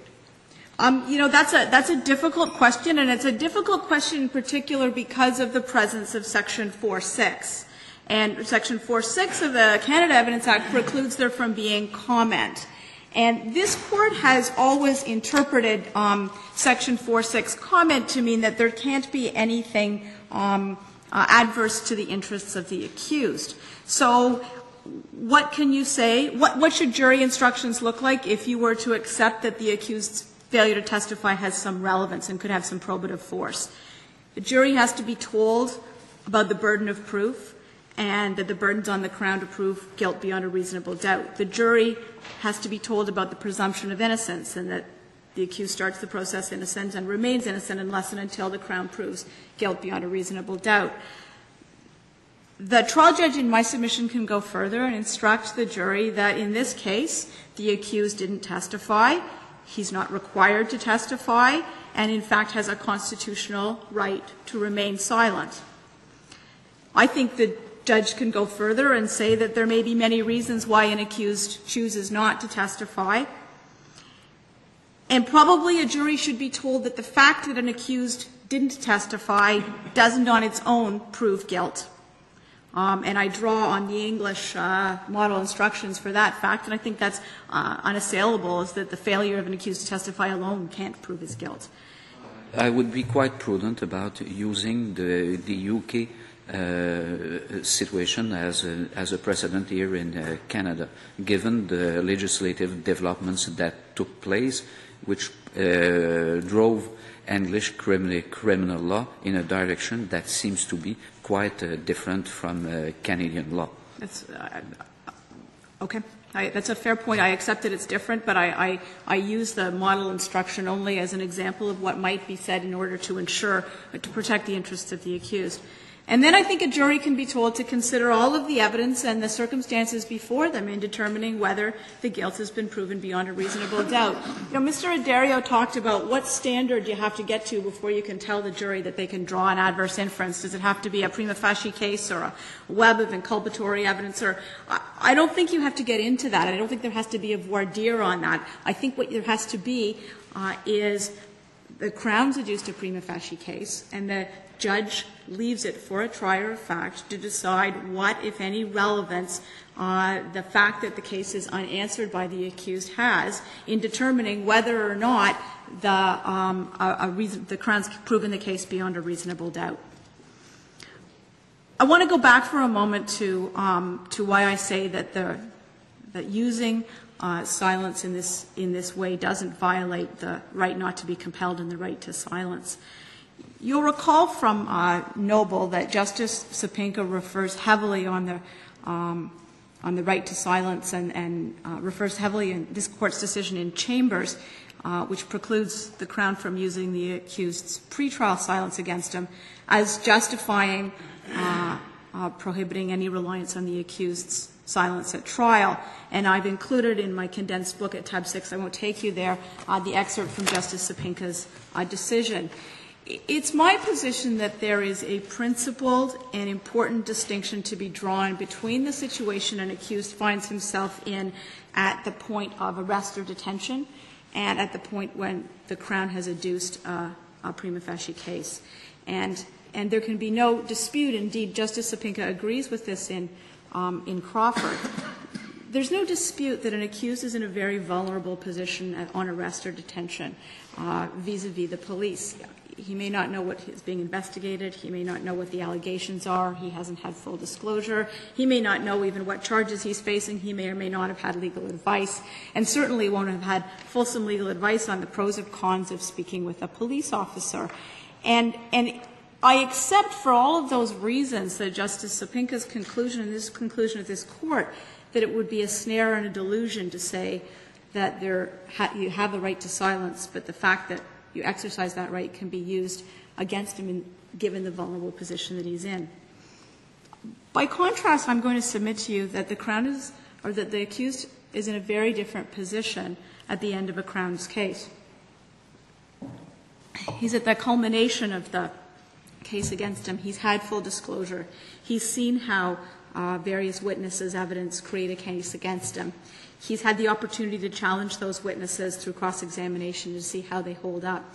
He has, in, in, most instances, benefited from the advice and assistance of counsel, including being told the pros and cons of testifying. And indeed, if you were to take a different view than that taken in Noble, counsel would have an obligation to explain to an accused the potential for an adverse inference being drawn against him, or for the, accused, the potential for his silence having an effect on the way in which the trier of fact decides the case. And in my submission, the accused is thus very well positioned to make a careful and informed choice about whether it's tactically to his. The question isn't whether he's positioned to make a choice. The question is what inference we can draw from it. And your friends say there's a lot of reasons why, with the advice of counsel, informed better as he is at that point of his situation, understanding it completely, he would say, or a, re- a rational person would decide, I'm not going to testify, that have nothing to do with his guilt. So that's the point you have to get to, not that he's well informed. I think your friends concede that. Well, my point is that he's uh, well informed to make a decision as to whether or not he wants to risk the possibility of the adverse inference being drawn against him, or, or some inference being drawn against him by not meeting the meeting the Crown's case. That was the only point that I was I was trying to make. Um, I'm going to suggest that there's two further reasons why uh, the principle against self-incrimination and the right to silence aren't violated by permitting the failure of an accused to testify uh, to be Uh, considered by the, by the trier of fact. The first is this. I say that there's a principled and appropriate distinction to be drawn between a legal obligation to testify or compulsion to testify, something which an accused is protected against under Section 11C, and a tactical or strategic obligation to testify that someone may feel in the face of a strong Crown's case. And I say that Section 11C there's no reason for Section 11C to go so far as to protect an accused uh, beyond the legal compulsion to testify. And, and I draw uh, in support of that argument on the comments of uh, Justice Cory in, uh, in Boss at the, at the Court of Appeal, which is excerpted at uh, tab 8 of my condensed book. And, and he confronts the argument that's made before you today that permitting an adverse inference uh, effectively compels an accused into the box. And uh, what he says is the use of the word compelled in 11C indicates to him a legal compulsion forcing an accused to give evidence.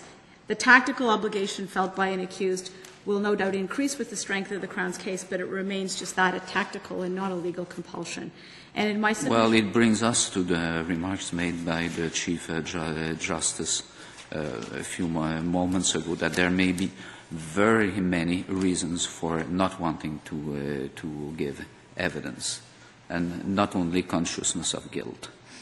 I- And, uh, and uh, that in practical terms, you may be putting uh, the, the, uh, the, uh, the accused before and um, in front of an almost impossible choice. Having either you feel that you're in a, in a, in a difficult pos- uh, position if you give evidence, and, and if you don't give it, you have it will be it will be interpreted and applied again, against you with the strong possibility that a jury may may use it, in fact, uh, to supplement the the case of the uh, of the crown. Um, I think a jury can be told that there may be many reasons why an accused doesn't Uh, testify. the, the, the, ju- the jury may be told uh, many things, but we will have a precious few, a few means to know uh, what the, ju- the jury actually told, and that's, that's where this uh, possibility of drawing in uh, an evidence may be extremely, uh, may be, in my mind, extremely dangerous, and was, and, and was considered to be such in many, uh, in many occasions. Um, I, I want to uh, I want to move on, if I might, and deal with why the I say that there's no um, violation of the presumption of innocence in considering the failure of an accused to testify. And uh, you know, this court had certainly said that in in uh, Appleby before uh, Justice Sopinka found the contrary in um, in Noble. But I think. Uh, there are a couple of, Appleby is, is in my condensed book. I'm not going to take you there. I'm going to suggest that the presumption of innocent means an accused starts the trial presumed innocent and remains that way until the Crown proves guilt beyond a reasonable doubt. But it, it means there's no obligation to present evidence. But in my submission, there's no uh, justification for it going so far as to insulate an accused from any possible inference uh, or consequence that might flow uh, when a trier of fact thinks a case calls out for a response. And I don't want to. Sorry, just on that narrow point, um, isn't the jury instructed that the, quite properly, that the presumption of innocence uh, doesn't vanish at the end of the Crown's case or at the end of all the evidence, but remains in full effect even during the deliberations by the jury? Absolutely. And that's the point of the requirement, that the, And- present- and- that the accused remains, the presumption is operative, continues to operate until the verdict. I think the presumption remains, remains operative, but there's nothing inconsistent between the presumption remaining operative and the trier of fact uh, thinking, Saying he must be guilty or she must be guilty because they didn't testify? well, saying that they're, uh, that the, the accused hasn't offered an, an explanation, and so when I'm trying to decide whether this case that could prove reasonable, be- prove, prove guilt beyond a reasonable doubt, does in fact prove guilt beyond a reasonable dou- doubt, has there been a challenge to that evidence? Has there been a reason for me to think that it might not? Uh, and if there hasn't, the failure of, of the, the, the, the absence of But that there, i- challenge. there is always this page. You're talking about ev- evidence that could, per- perhaps, but the, uh, the problem is that the, uh, the, uh, the inference might be used to supplement a case that might, per, per, per- perhaps, but is also perhaps not quite there. Well, you know, that argument's been put to me by my friends that, you know, an accused who would otherwise be acquitted is likely to be convicted because of the adverse inference. And with the greatest of respect, that's not the way um, a, a jury or a trier of fact considers the evidence. Uh, you consider all, the juries are told to consider all of the evidence. But it brings us to this question: Is this evidence or not? You're always the way uh, the way you're dealing with it, with it. It's almost an invitation to the jury or the trial or, uh, or the trier of fact uh, to to use it as evidence that will be thrown into the pot with all the rest to determine whether uh, the crown has made its case uh, uh, beyond a reasonable doubt. Well, I'm going to suggest that it's not, it's not evidence, and, and I, I wouldn't want the court to, to leave thinking that I had s- suggested it was evidence. I- But if it is not ev- evidence, if it is used as, uh, as evidence, what, what is it? It's, I think we're going in circles, Justice LeBel, as to what it is, and I'm, not, I- I'm sure I'm not assisting you as much as I, I wish I could. It will, it will become something, uh, something pretty, uh, pretty much like, like the famous duck. If it walks like a duck, if it quacks like a duck, it must be a duck. Ms. Woollcombe, I wonder if I could uh, uh, address your concern this way. Um, It may be presumptuous to, for me to uh, state your concern, but I think it is that where the evidence is compelling and cries out for an explanation, and the accused is in a unique position to give that explanation, there's nothing wrong with the jury convicting.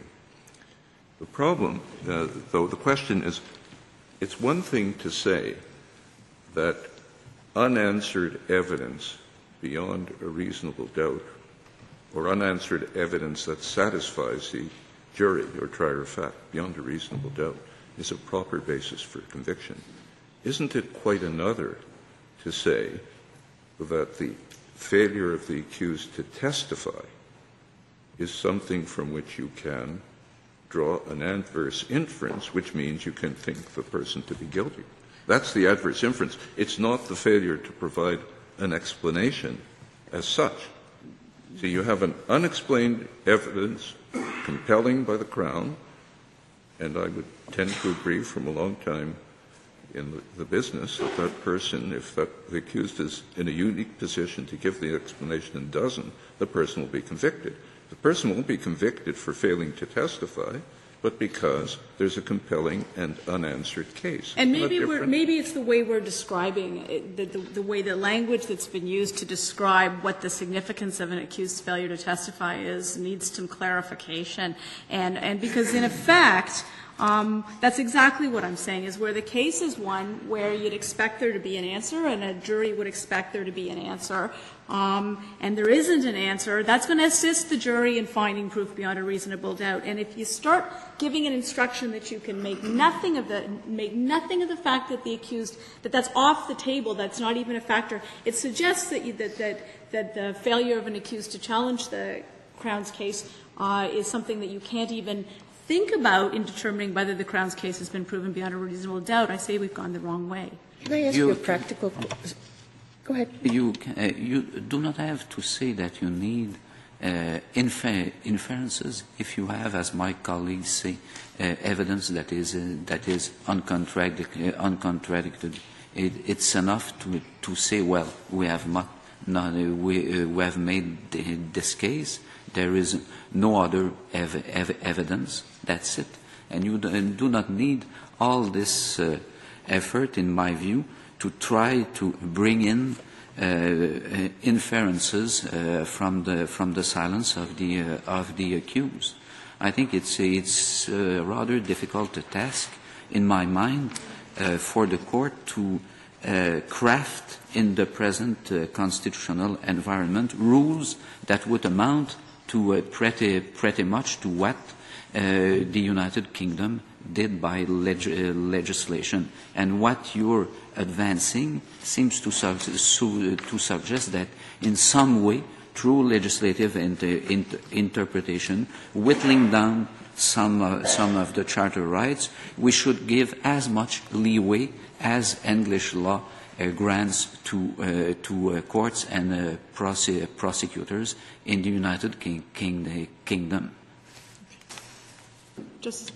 Uh, We've been operating on the, on the theoretical level, what if, what could, what, and, and the level of inferences. I have a practical question to ask you.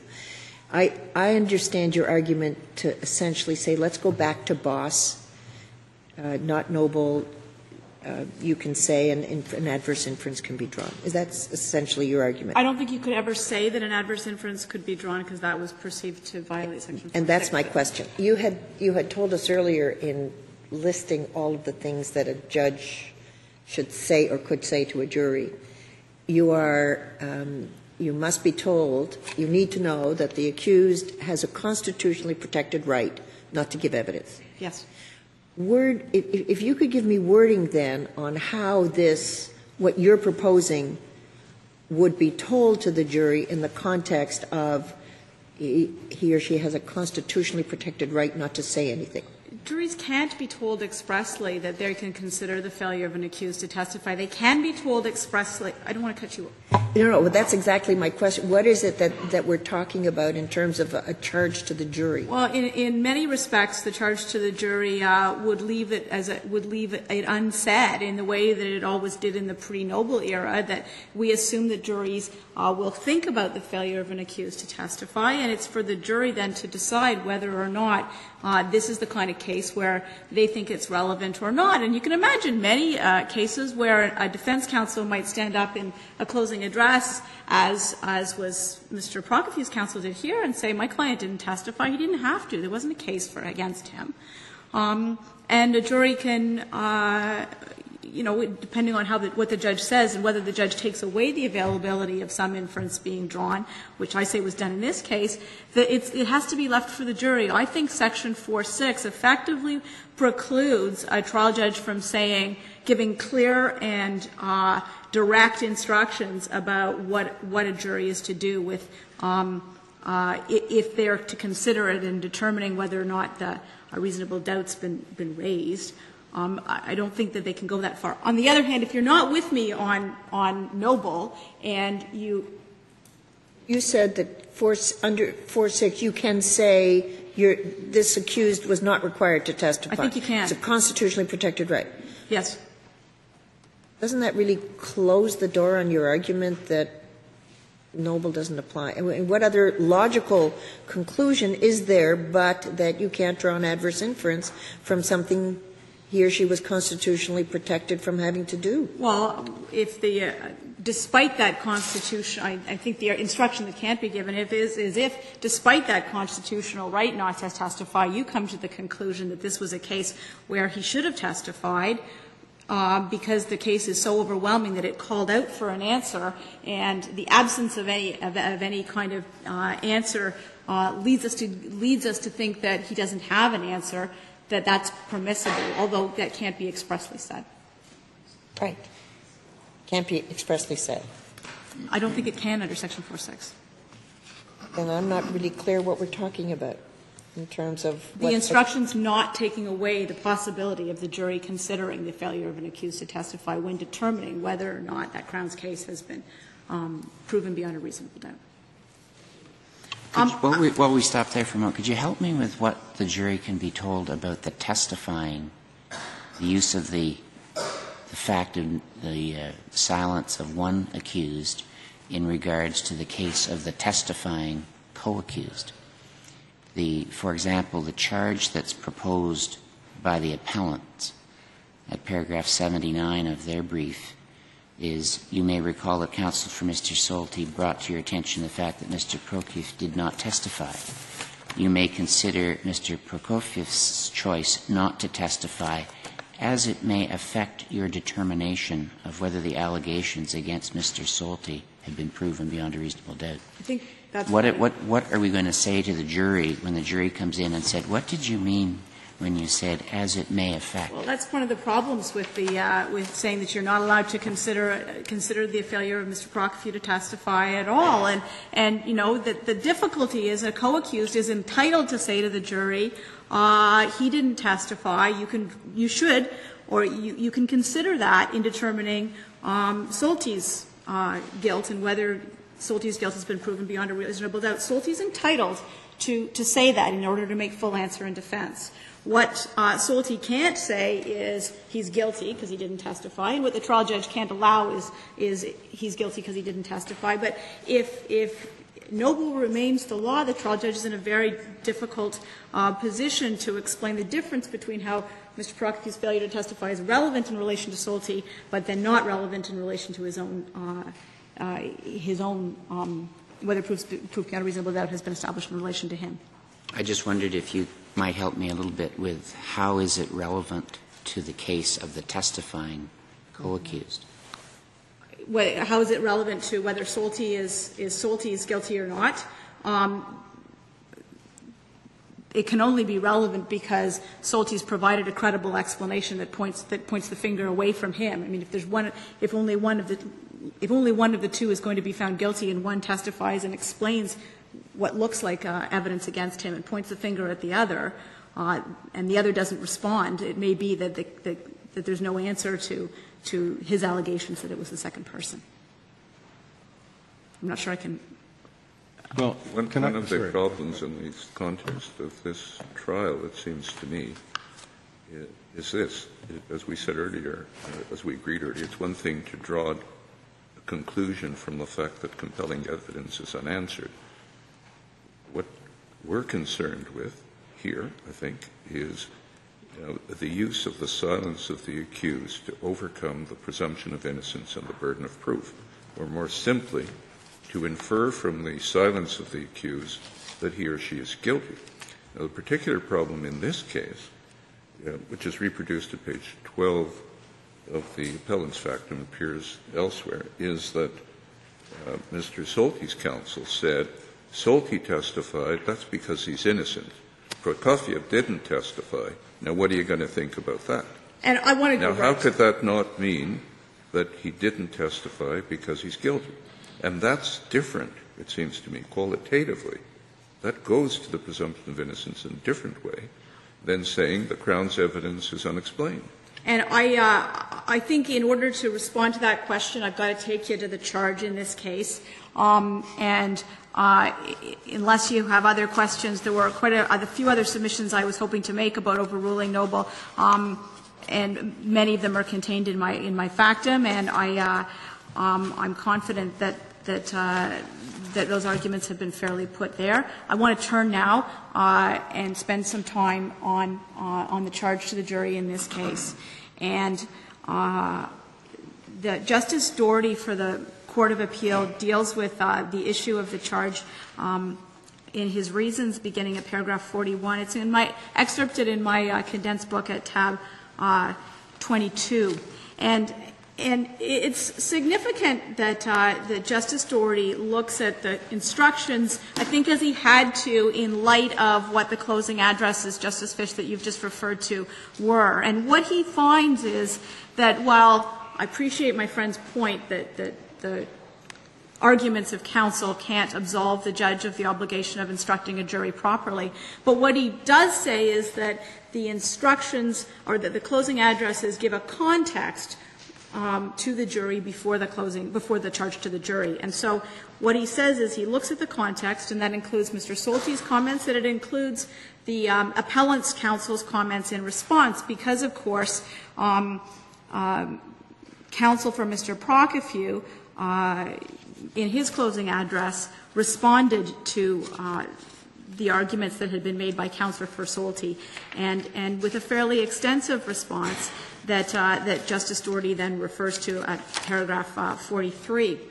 And I say that, that he's right that uh, the appellant went quite far to reinforce that he was under no obligation to testify and that he benefited from the presumption of innocence and that the burden of proof was on the Crown to prove the case beyond a reasonable doubt. And that's a starting point. That doesn't get the Crown's argument all the way home, but I say that's a starting point that in light of what Mr. Solty's counsel had said, you have Mr. Prokofiew's counsel responding. And, uh, and then what you have in the, in the charge to the jury are what I'm going to submit are careful instructions that took away from the jury the possibility of drawing an adverse inference. And the instructions that I rely on are excerpted at the, at the previous tab, at tab uh, 21. Um, and in my submission, there can be no issue that at page 120, the trial judge explained to the jury that the Crown had to prove guilt beyond a reasonable doubt.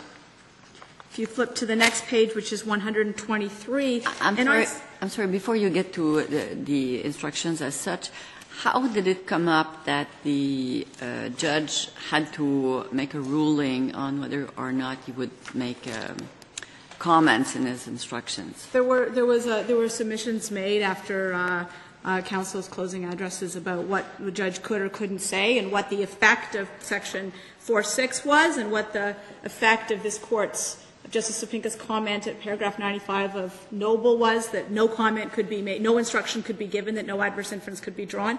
And, and so there was some fulsome discussion, and it was after that that the ruling uh, took place that the judge felt he, he was bound by Noble not to say anything. And did the uh, defense counsel agree that the judge would not make, make any comment, or did he insist for a comment? No, he, he wanted an instruction, um, and the judge felt that he was, he was precluded from doing it. Um, Page 123 is an important passage. And at the top of that page, the trial judge says, you make that decision from all of the evidence given in the trial. There will be no more evidence. You will consider nothing else. You're entitled to use common sense. You must not speculate, however, about what evidence there might have been or permit yourself to guess or make up theories without evidence to support them. And I'm going to suggest, though, effectively what the trial judge is doing here is telling them that uh, things like the failure of an accused to testify, which isn't evidence, can't be considered. Uh, it's not a piece of the picture. It's not a piece of evidence that they can consider. Um, there's a passage which is not in my condensed book, which I commend to you. It's on page uh, 125 that reinforce of the of the uh, uh, volume five of the appellant's record, which um, reinforces this position that under our law, you uh, make that, you determine guilt or innocence eh, on the basis of evidence put before you and only that evidence. So again, the trial judge reinforced to the jury that it was the evidence that was to be considered. The trial judge, that's at page 125 of volume 5 of the appellant's record. It's not in my condensed book, and it probably should have been. Um, can, and, I, can I ask you this? I understand you take the position that these standard parts of the charge uh, were adequate in these circumstances, that a specific instruction was not necessary. But given that we've got counsel for the co accused actually saying that the accused silence meant he had something, or suggesting that the accused silence meant he had something to hide, and given we've got the trial judge actually saying that he thought there was a significant risk that the jury would engage in the uh, reasoning prohibited in Noble. What circumstances in your submissions would require a special charge of Noble stance? Well, you know, in these circumstances, it could, certainly could have been given. I'm not suggesting for a second that it, wouldn't, it would have been an error in these circumstances to give it. The trial judge clearly was the view that he should give it, but for his view of 4-6 and Noble, he would have given it. Uh, and it could it have been given here? Absolutely. Are there circumstances where it must be given? I think in circumstances where counsel has gone further than they did in this address, it might a trial judge might come to the conclusion it's it's necessary. I would caution this court against coming to the conclusion that it's mandatory in every case where there's co-accused, or indeed mandatory in every case. I wasn't suggesting in every case. I was wondering what circumstances, in your view, would trigger a requirement on the facts of those of that particular case. Circumstances, as I said, where where counsel has gone too far, um, where there's been suggestions made that it must mean that, that, you know there's suggestions out there that an accused must be guilty because he hasn't testified. And you're saying the, the co-counsel's uh, language in this case didn't, didn't go, go, that far. far. Yes. Um, I want to continue going through the charge uh, and referring you to the passages in the charge quickly um, before my, my colleague speaks. But um, and, and, we're at page 123, and as I indicated to you, I think it's important to reflect on the fact that the judge tells the jury it's only the evidence that matters. At the next page, at page 132, the judge gives what I think we accept are the standard instructions on, uh, on the presumption of innocence.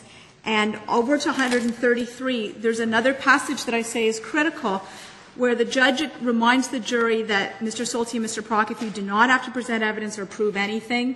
They do not have to prove they're innocent from the start to the finish. The crown is the crown and must prove guilt beyond a reasonable doubt.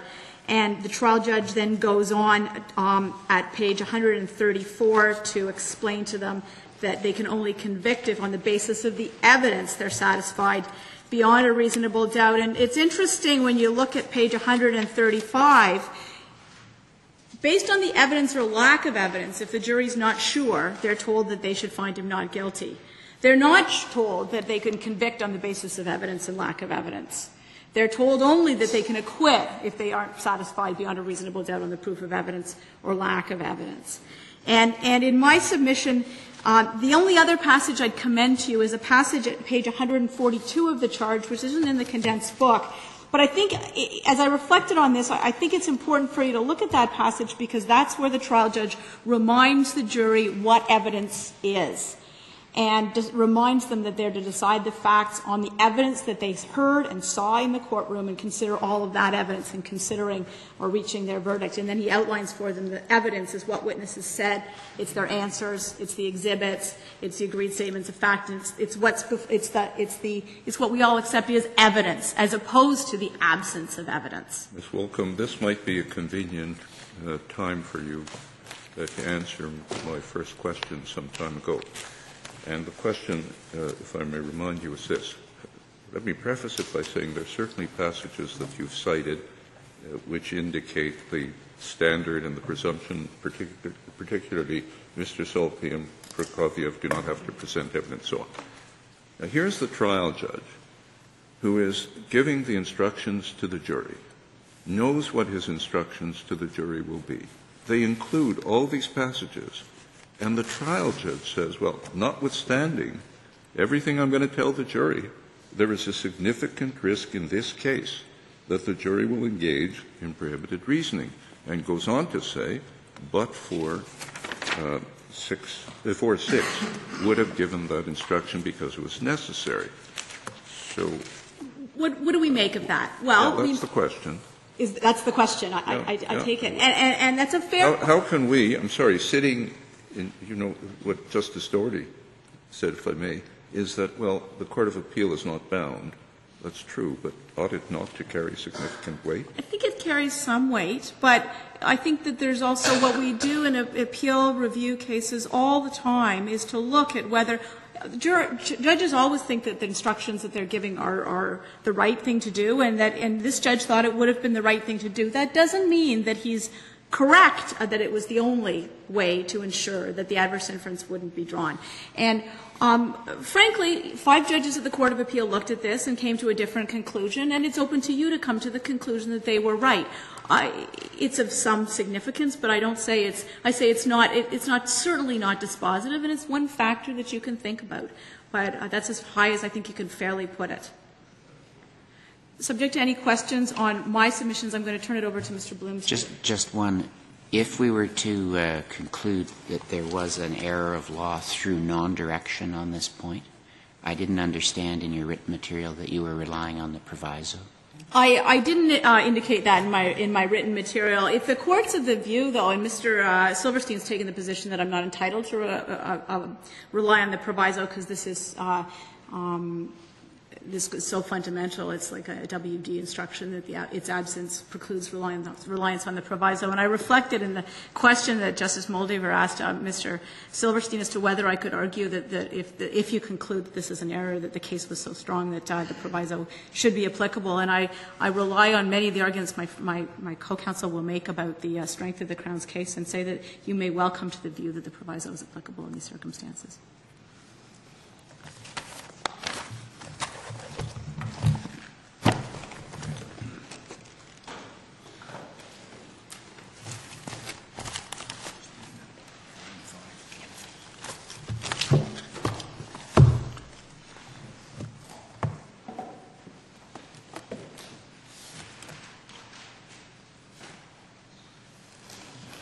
Respondent's position with respect to the admission of the notations is that Justice Doherty was correct.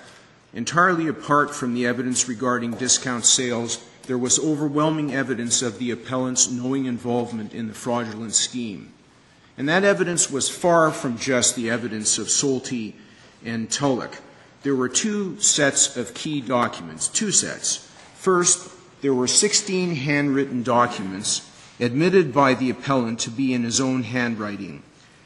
These documents were the appellant's own instructions for the execution of the transaction subject to the fraudulent scheme. And they are collectively Exhibit 263. And one is reproduced at tab 30 of the Respondent's condensed book. And I draw to the Court's attention just briefly the appellant's handwriting isn't just a scribble. he sets out in detail sell to GFAP, that's Glen Abbey Forest Products, at $457,875 in GST and so on. And there were 16 documents just like that admitted by him to be in his handwriting. And equally important, there were also exhibits 285 to 295, and Justice Abella made reference to those, I believe, or my friend did uh, as well, Ms. Grant. And these were invoices delivered by the appellant through his company, Naris Consulting, to Solty to cover the payment of proceeds from the fraudulent transactions.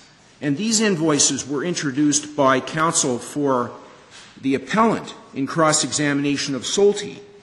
So there was no doubt about whether or not these were invoices that were paid. Mr. Fedorowicz, counsel for the appellant, put it to Solty, well, these were paid by you, weren't they? These were paid by you, weren't they? And one of them is very instructive. It's at tab 32 of our condensed book. This one uh, is Exhibit 291 15028. And this one is for 115 hours in one week at $150 an hour for a total of 17,000 and some odd dollars plus GST. That's $18,000 in one week for consulting on transactions involving heavy equipment when everybody acknowledges that there was no heavy equipment. The absurdity of that would not be lost on any trier of fact. Then my friend Ms. Grant referred to corroboration, and she said that the trial judge listed a number of bases on which the Vetrovec witness Tulloch could be confirmed, and that one of the bases was the notations.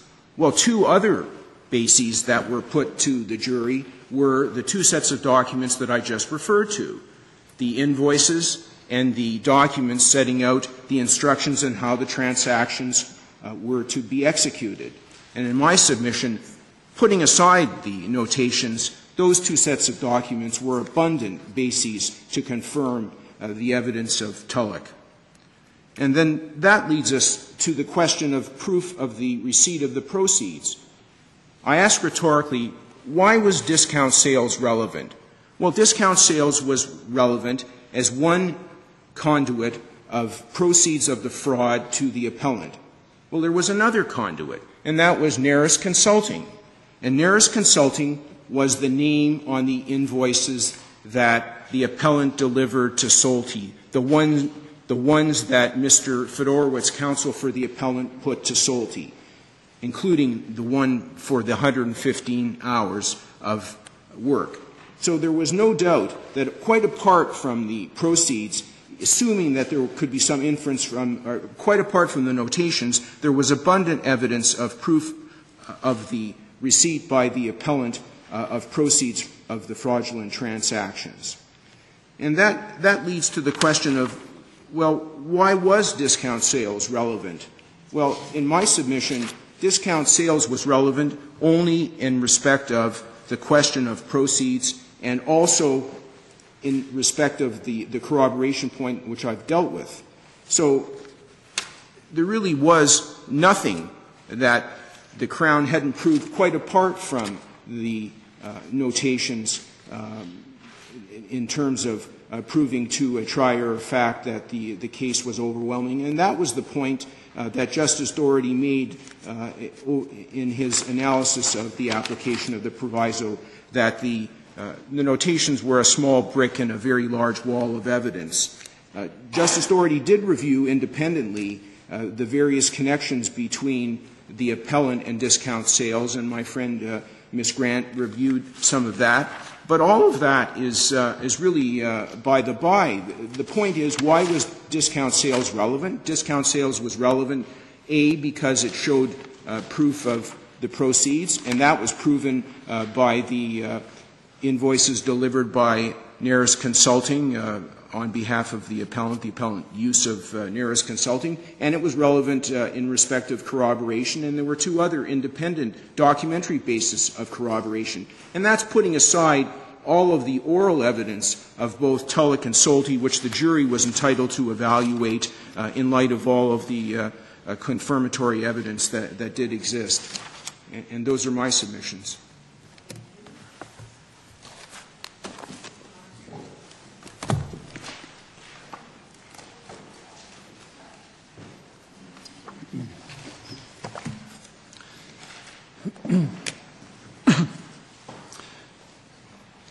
Uh, thank you, Chief Justice, Justices. Uh, the Attorney General of Canada intervenes today for the purpose of supporting the constitutionality of Section 4, Sub 6 of the Canada Evidence Act for no other particular uh, legal argument that we are making. We're focused on that particular issue here today.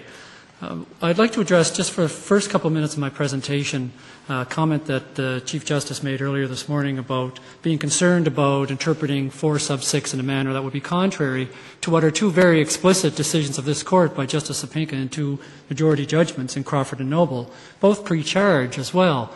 Um, it's, uh, I'm unable to say to the Court whether or not those sections would have been argued in that case. I suggested in Crawford it probably was. But in Noble, when you read Noble, you see that there's a discourse between Justice Lamer and Justice Sopinka about the implications of the decision in that case. And it leads more to an impression as if it's a, a back and forth about uh, you're suggesting this, therefore the result on 4-6 would be that. And I don't really know if that particular subsection might have been argued before the court when Noble was, was uh, present.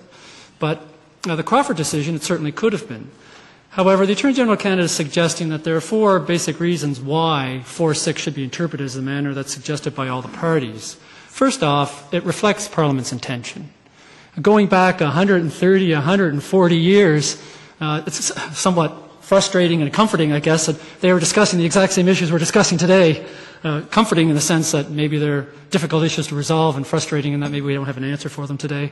But Parliament's intent at the time was through reading these particular submissions, both in the House and in the Senate, that they were concerned of ensuring that an accused decision since they are now going to allow accused to testify on his or own, her own behalf, that they be allowed to, uh, to testify that they're not, inference is no, not drawn against them for the purposes of the execution of that particular presumption. There was, in fact, in the Senate, um, a recommendation for an amendment that align and that no presumption of guilt shall be drawn to be added to the subsection 4.6 in the Senate committee, but it was never actually added uh, at the time the act was properly passed. So uh, not only is uh, the section itself uh, one in which has had a history of, of, a period of time in which there has been interpretation of it broad enough for the purposes of providing the interpretation that's being suggested, it's consistent with Parliament's intent. And no change to that particular provision has been made really since 1906 when the last phrase, removing it from only a jury instructions situation to a trial by judge alone or a trial by jury. Secondly, the suggested interpretation supports any constitutional uh, convention that this court may uh, deem to be appropriate, considering whatever issue you decide on Noble. But it is consistent with that particular approach. That is, it accords with the presumption of innocence and the right to silence, and the interpretation is consistent with that. Thirdly, it is consistent with this court's determinations in those cases where this court has directly considered it. And the cases have been referred to by uh, my friends, uh, McConnell case, the Avon case. I mean, the McConnell case is very similar to this particular one. Uh, the instruction is a little more broad, and the question becomes whether or not the section about comment is so narrow or so broad as it would allow comments that would be beneficial to an accused. And this court, when asked that specific question, says yes. If the comment is beneficial to the accused, it can be used, and 4.6 is not a prohibition to that particular position. And finally, of course, where you have two potential interpretations of a section, the section that accords with charter principles should be the one that's uh, found to be the one that's uh, the appropriate one in the circumstance. Here, if you could interpret section 4.6 to say comment means you can't advise a trier of fact of a constitutional right of an accused, it doesn't really make much sense. Really it doesn't. So then, what's the result? The result is that the phrase comment actually includes things that can be beneficial to the accused position. So although there is some concern that uh, this court's pronouncements on the section may in fact be uh, a barrier to interpreting the sections we're suggesting, I think when looking at those kinds of those four particular principles that they do in fact accord with the proper interpretation we are all suggesting. Secondly, I just want to address the issue about whether or not the no adverse inference charge should be mandatory. I was uh, trying to consider whether or not there are any charges that are mandatory other than the most fundamental presumption of innocence. Uh, evidence is what you hear. These types of charges that are, are mandatory, not necessarily waived. Um, this particular provision we're suggesting should not be mandatory, and we've outlined them in the reasons in our factum. We would say that it's based on four principles. Uh, specifically, that the constitutional principles that we're dealing with here do not require it in every case. There may be situations where the rights to silence, presumption of innocence are being protected, and this, this being a more case-specific type of charge, I would suggest that in the particular circumstances, uh, 11C, 11D, and Section 7 do not require it in every particular case. Most importantly, I think, though, the trial judge is best positioned to make the call. Is the trial judge in a position where he or she believes that in this particular case, there may be a situation in which the jury may draw an adverse inference incorrectly, and I should provide them with that instruction? And this Court has been very consistent in providing trial judges with sufficient um, discretion in making the determination of whether or not a particular charge should be made, on the suggestion of counsel, of course, for the Crown or the defense. And I'll talk about unrepresented counsel in just a second. Also, the trial judge should be given some discretion about the wording of the charge. And even in Lifchus, for example, uh, and in WD, there is a statement from this court about uh, the fact that the particular charge isn't necessarily something that has to be said word for word. It's not a mathematical equation. And this situation we're suggesting would be in the same particular realm. That the charge that's given would have to accord with the particular facts of this particular case. That would be before a trial judge, and they should be given discretion in order to do that. Also, the charge sometimes may be unnecessary, uh, it may be unhelpful, and in some cases it may be entirely inappropriate. Uh, interestingly enough, McConnell is actually a case where there was a reverse onus involved. But there may be circumstances where the charge to say to a jury, look, you cannot draw an adverse inference from the failure of an accused to testify, may be followed by a statement like, the accused in this case has an onus of some type such as an affirmative defense where they need to prove on a balance of probability some particular fact, like uh, mental disorder or automatism. Certainly. You've given us specific examples of where it would probably be inappropriate and probably the defense wouldn't want it put. But let's take the basic case. Let's, okay. let's stay away from these reverse onuses and so on. Yes. You say still it should not be mandatory. No, I, I At state the request of the defense. Well, the court, this court may want to give a decision to suggest that there's a presumption that it should be given. And given a certain set of circumstances, maybe it should not. But I'm not suggesting that it should be mandatory or not mandatory in any particular case. Seeing that we're really just starting this, I think it might be dangerous to say anything definitive. Right? I, I think that's the bottom line. If we say something today to say, look, in every charge this must be given, or in every case where an accused doesn't testify, it must be given, in any case where accused doesn't testify and there are no other reasons for not giving it, then it must be given. I don't know how helpful that might be. Uh, but for the exceptions, you can give it.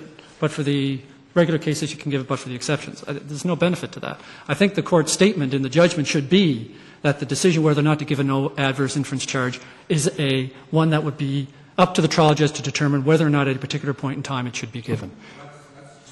Maybe true, but surely we're supposed to give some guidance to trial judges as to when. Do we just throw it out there and say, look, you just decide, and then we'll have a whole raft of other appeals coming no, up here? Absolutely correct. But I think we suggest some examples of where it might be inappropriate. And we're talking about adverse inference, and we're talking about uh, maybe uh, situations where there is uh, no issue regarding whether or not the accused should have testified. I've suggested cases where the facts have been fully developed by everybody and there's nothing left for the accused to say. I've suggested cases where there's an objective fault element where what the accused's intention was may not matter. I've suggested cases where causation might be the only issue, so the accused failure to testify may not be an issue. I guess, I guess in, in looking at it, you might say, in all cases, unless pointing out the fact that the accused did not testify might result in some prejudice to the accused. Maybe that's another way. You might want to, that, that might be a solution to your, to your uh, question there, Justice Moldig. However, no matter how we look at this, um, I think that the, uh, if this court decides not to deal with, uh, or not to address Noble or overturn Noble, then the instruction that uh, is being suggested, in the no adverse inference charge, has, has different forms it could take. Uh, I've pointed out in our factum uh, two or three different suggestions that are there.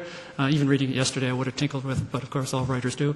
Um, so saying exactly what the form would be, I would not suggest it, but I think in the circumstance that it should not be a mandatory one, and I think that the interpretation of 4.6 that uh, the Attorney General is advocating, should this Court determine that it is appropriate to do so, uh, should be one that should be upheld by this Court.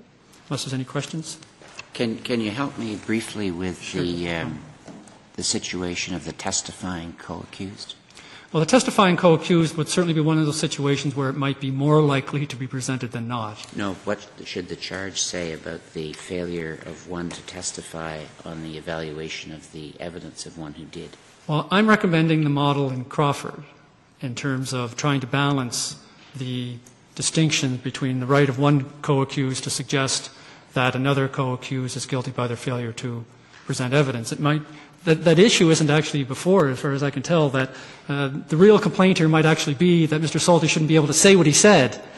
Right? That issue is not being addressed in, in terms of the arguments presented by counsel today, but that might actually resolve the issue about what the charge should say about the adverse inference. I might be going a little far afield suggested, but that's really what the issue is. What, you know, and uh, uh, not very helpful. You're welcome. Well, on that note, thank, Thank you very much. Maître Leboeuf.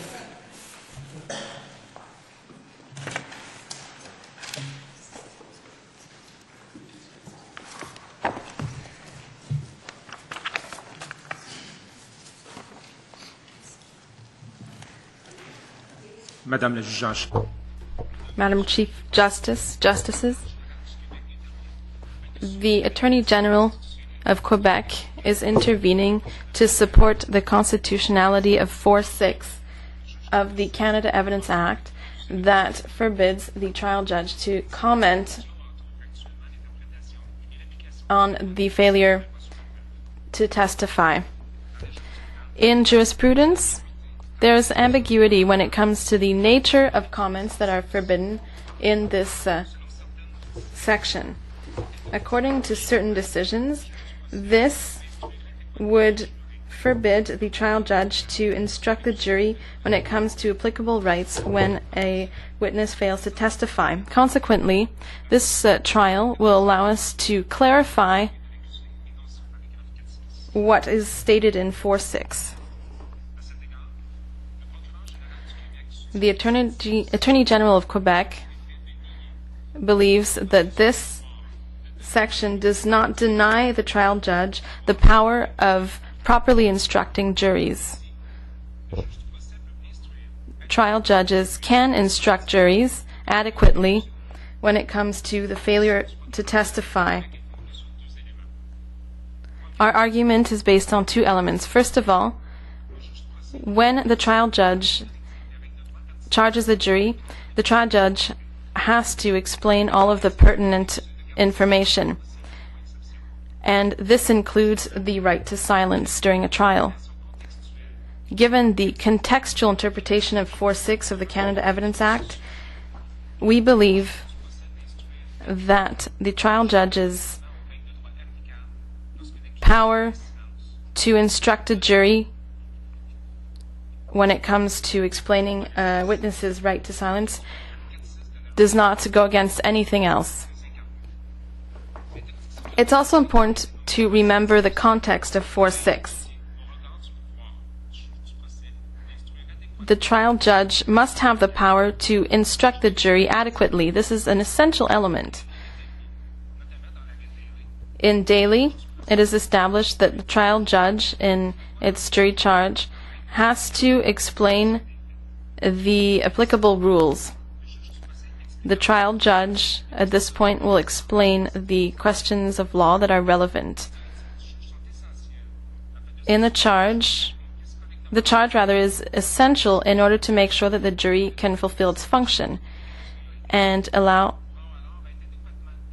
the jury to be adequately informed as to whether evidence is, is relevant or not. In Corbett, which you will find at tab 1 of our condensed book.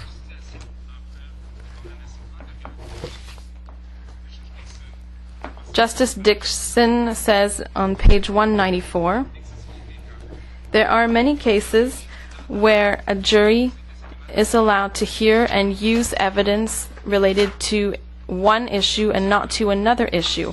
In this case, one has to provide the jury with clear instructions indicating what is permissible use and what is not. Given this, we believe that failure to testify should not be treated any differently. Like in Noble, trial judges cannot draw negative conclusions in a failure to testify, except when it's related to an alibi.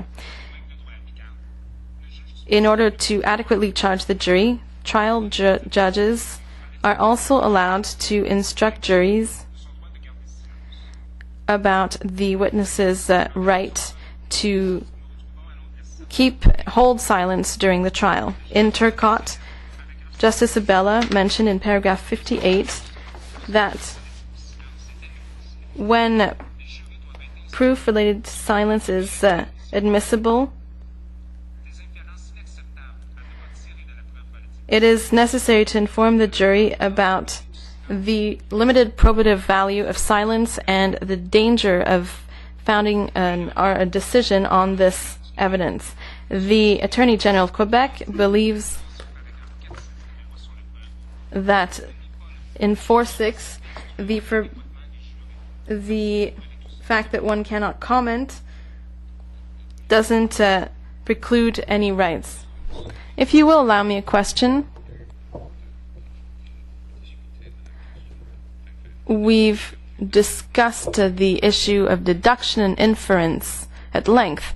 I'd like to see if we can infer something from your document in paragraph 20, page 16, so paragraph 48. You say it's essential that a jury be informed of the that a jury should be informed whether the failure to witness to testify can be used or not. Do you think this is obligatory? No, it's not mandatory because we believe that a trial judge should he give this uh, charge or not will not lead to sig- a significant effect. In that case, an appeal court would have to study the charge to the jury.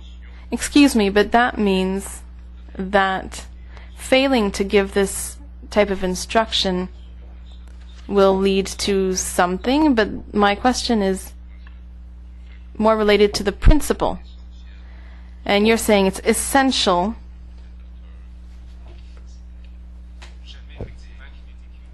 Yes, it's true that in uh, my document it says it is essential that the jury be informed, but the Attorney General of Quebec believes that even though it is essential to instruct the jury, when it is not done, that doesn't mean that it's necessarily fatal. That means that it's not necessarily mandatory for the trial judge to give this instruction. Thank you. Merci. The Attorney General of Quebec believes that what is in 4.6 does not deny the power of a trial judge to provide adequate information on failure to testify. We can also conclude from McConnell that 4.6 can protect an accused who does not wish to testify and can benefit from his or her silence and not inculpate him or herself. The Attorney General of Quebec thinks we should avoid confusing commenting with instructions to jury to juries.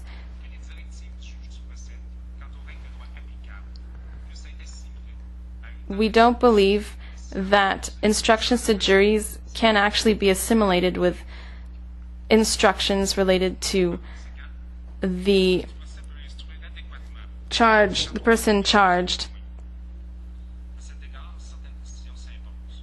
But let me give a few details. As you just mentioned, in certain contexts, trial judges would be allowed to decide, depending on the circumstances, whether it is appropriate to instruct the jury in this case. If uh, a trial judge decides not to instruct the jury on the silence during trial, this we believe that this will not lead necessarily to a wrong.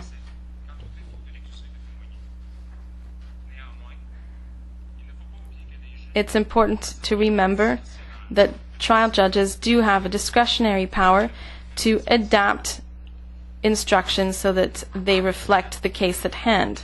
Consequently, given that the trial judge does have discretionary power to instruct the jury on the witness's failure to testify, we believe that 4-6 is constitutionally valid. 4-6 does not deny this uh, power of the trial judges. And in fact, the fact that uh, judges cannot comment on uh, trial silence serves to protect the rights of the accused. When an accused does not testify or does not uh, defend his or her alibi, the trial judge could instruct the jury on conclusions to be drawn from the silence. When an accused decides not to testify, the trial judge could also instruct the jury on the object of trial silence. In other words, that failure to testify to support the witness's alibi could be construed in a certain manner. Thank you.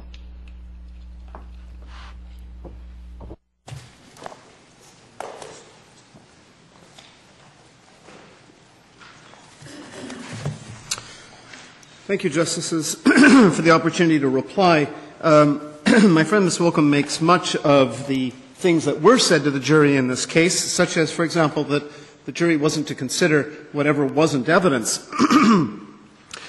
That's the kind of charge, indeed, everything that was said to the jury in this case is what juries are routinely told. I call it boilerplate because you see it in every jury charge.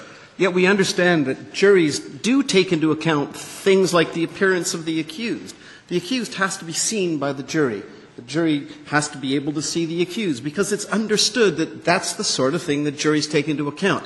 The failure of the accused to testify is going to be taken into account by them regardless of what they're told about what is evidence or is not evidence. Why do you, why do yes. you call this, I, I, I don't, I've never really liked this term boilerplate. It may be boilerplate to you and I.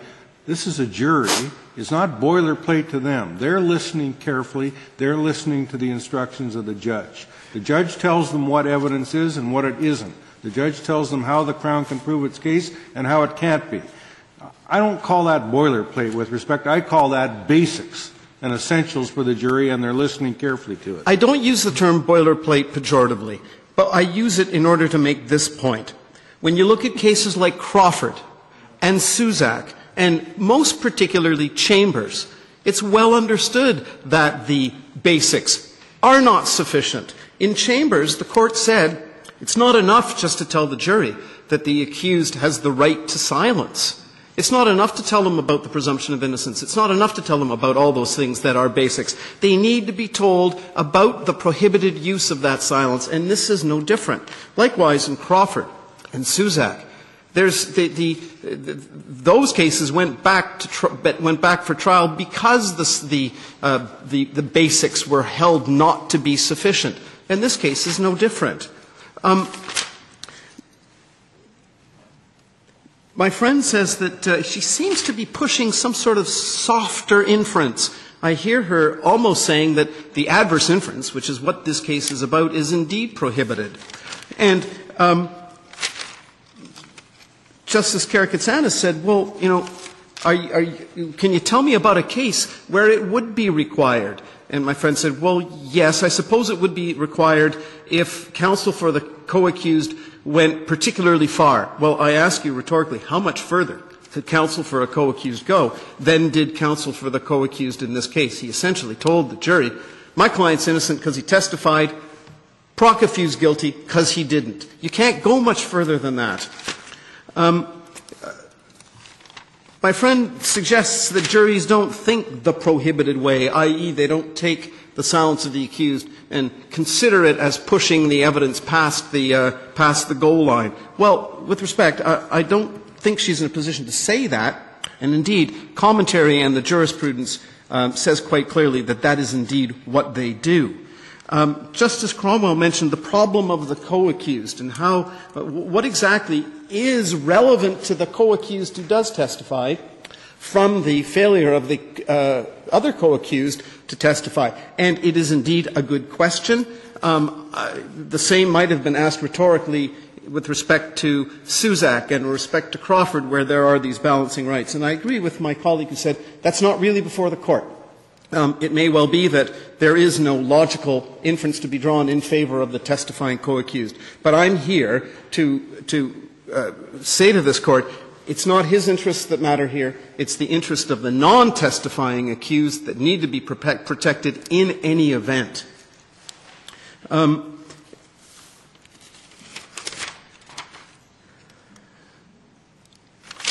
Let me speak to um, some of the things that Mr. Blume said with respect to the 686 issue. He points to two sets of documents. the first document, which is the invoice at tab uh, 30, is merely an invoice that would be sent in the normal course from one innocent party in this set of transactions to another. And indeed, it is an invoice sent to an innocent party. There's nothing about the invoice uh, on its face that suggests it's a, that the person who sent it, or indeed the person who received it, is a knowing fraudster.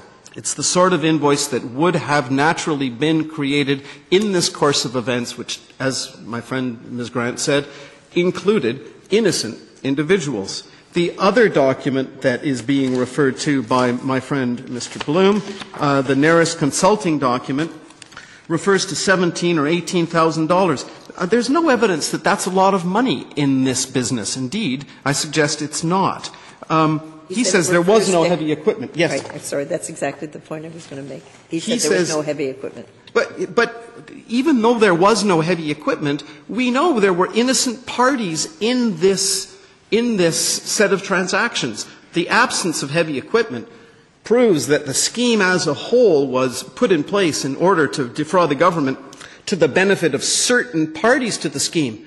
But the fact that there wasn't heavy equipment doesn't mean that the innocent dupes weren't doing real work and invoicing for their time. And this document doesn't in any way suggest that Mr. Prokofiew was a member of that group as opposed to a member of the innocent group. It's an invoice on his company's name, done for a, done on paper, not for cash, quite different from the evidence that's in question here, that is to say, the, uh, the hearsay evidence which ought not to be admitted. Uh, unless you have any questions, Justices, that is my reply, and I thank you for your time. Thank you all. The court will reserve its decision on this case, and the court will return at 2 o'clock to hear the next case.